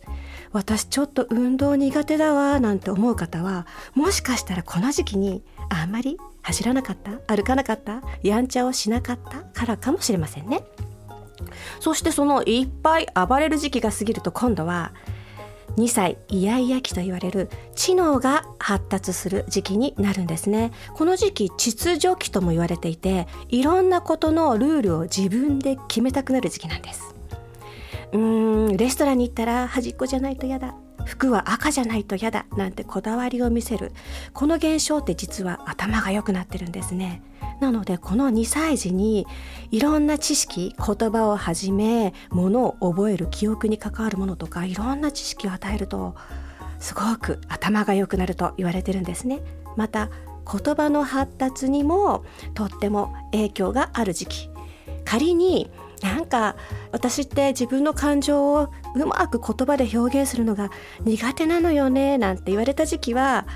あんまりこの時期におしゃべりをしなかったりとかお母さんが忙しくてちょっと会話が少なかったなんていう可能性もあるんですね。またはとっても暴れん坊で2歳で知能が発達するはずだったのにまだまだいっぱい動いていて体の方が発達していたなんていうことも考えられます。そして3歳になると今度は自立期といってうん自分で何でもできる時期になるんですね。やってみたいやってみたいっていろんなことを自分でやるようになります。靴を履きたいとかお手伝いをしたいなんて。でちょっと面倒なんですけれどもこの時期に全部自分でやらせるととっても自立した子になるんですね。なので今でも「ママやって」とか「私なんか一人じゃできないのよね」なんて思う方がいたらもしかしたらこの3歳の時にお母さんがとっても優しくって何でもやってくれたのかもしれません。そして4歳になると今度は同じ自立期っていうんですけども漢字がちょっと違うんですね。自分を律する方の自立期我慢する心が育ちます。子供で言うととってもわがままになる時期なんだけれども逆に言うと我慢もできる時期。なのでこの時期にしっかりしつけをされた子供っていうのは忍耐力が強くって努力する子になるんですね。特に習い事でちょっと厳しいスポーツなんかをすると我慢強くなると言われています。そして5歳に入ると共感期。感じる人の気持ちを感じる時期。つまり優しさが育つ時期と言われています。ママいつもありがとうなんてお手紙を書いてくれたりお母さん荷物持ってあげるねお手伝いしてあげるねなんて優しさが見られる時期なんですね。逆に言うとお友達と喧嘩して「何々ちゃんがね私のこと何とかって言うの」なんて悲しくなったりもします。でも悲しくても大丈夫です。えー、人と関わった中で嬉しさ悲しさ辛さいろんな感情を味わうことで優しさが育つ時期と言われてるんですね。そして6歳になると0歳から5歳までのいろんな感覚が統合されて自信につながる時期と言われてるんですね。さてじゃあここでちょっと皆さん自分自身のこと思い起こしてください。皆さんはどんなタイプですか？我慢強いタイプ？それとも行動派なタイプ？ちょっとここで7個の質問をします。今ざっくりでいいので皆さん自分に当てはまるかなどうかなっていうのを考えてみてください。まず1つ目。皆さんは熱しやすく冷めやすいタイプですか？2つ目。思い立ったらすぐに行動せずにはいられないタイプですか？3つ目。言われたことには素直に従いコツコツやり遂げるタイプですか？4つ目。自分で新しいルールを作るのが好きなタイプですか？5つ目。好きなことのためなら努力を惜しまないタイプ。6つ目自分と違うタイプの人でも仲良くできる。最後の質問です。他人や社会の役に立ちたいと思う。たった7つなのでねあのこれとこれが当てはまるなんていうことがあるかもしれないんですけどちょっと一つ選んでみてください。まず1番目の熱しやすく冷めやすいっていうタイプが感性派タイプ感覚派タイプと言われています。感性豊かで楽しいことが大好きなタイプなんですね。そして2つ目の思い立ったらすぐに行動せずにはいられない人。行動派タイプ。特に1歳の時にいっぱい暴れたタイプに多い、えー、何でもやってみるというタイプです。でこのタイプの特徴は説明を最後まで聞かなかったりあとなんか新しい器具なんか買って iPhone なんか買ったとしますね。そうすると取扱説明書なんか全く読まないでとにかく触ってみるなんていうタイプですね。そして3つ目のタイプがね逆なんですよ。理論派タイプ。言われたことにはちゃんと従ってコツコツ最後までやり遂げるタイプ。このタイプは、えー、頭がよくって理論でいろんなことを考えるタイプなんですけども行動するのがちょっと苦手。だからしっかり物事を準備すると何でも、えー、自信を持ってできるタイプなんですね。さっきとは逆で取扱説明書などはしっかり読んで理解してから取り組むタイプ。そして4つ目のタイプがえ自分で新しいルールを作るのが好きですっていう質問でしたね。これリーダータイプと言われています。うんと3歳の頃の自分で何でもやりたい時に全部やらせてもらった。もう何でも失敗したけど全部やったっていう人は意外と自立型で自分で決めないと気が済まない。ということが多いんですね。このタイプがリーダーになりやすいタイプです。そして好きなことのためなら努力を惜しまない。これ自分に当てはまるなと思ったタイプが努力家タイプ。コツコツ努力をして忍耐強いタイプですね。でこのタイプは4歳の頃にうんとわがままになる頃ですね。この時期にしっかりとえお母さんがけませんよ。我慢しましょうね。って育ててくれてえコツコツえその時期に我慢ができるようになった人っていうのが多いんですね。で努力家で一生懸命なんですが逆に言うとちょっと心配性でもある。あのいろいろ規制されたことが多くって失敗したらどうしようなんて思ったりするタイプでもあります。そして6つ目ですね。自分と違うタイプの人でも仲良くできるのが協調派タイプ。これは5歳の共感期に優しさが十分に育まれて人との、えー、時間を楽しめるタイプですね。最後が他人や社会の役に立ちたいと思うタイプこれが貢献派タイプと言われていて、えー、いろんな家庭をバランスよく得ると6歳になってやっと今度は自分の学びを人のために生かしたいと思うんですね。さあ皆さんどのタイプだったでしょうか？ここでねこの本ちょっと言葉がけの本なので最後にまとめて自分のタイプ。あなただったらこういうことでやる気のスイッチが入りますよっていうのをお伝えしておきますね。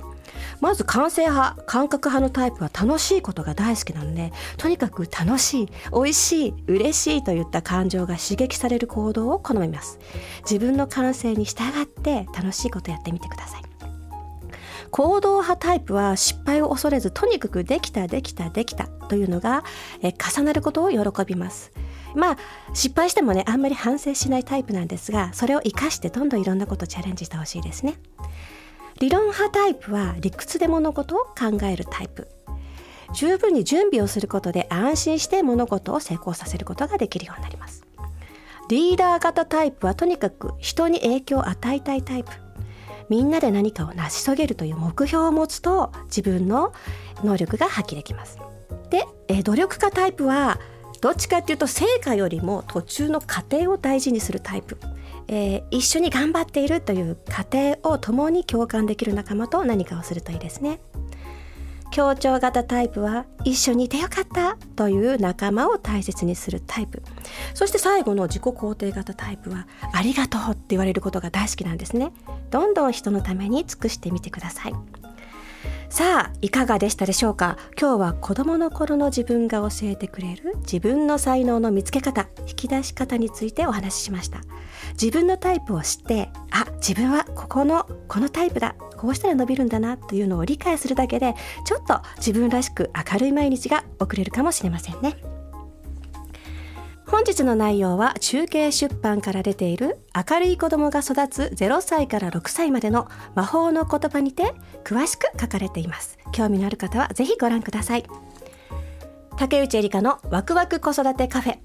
本日のお相手は竹内エリカでした。また次回お会いしましょう。Biz Life Academy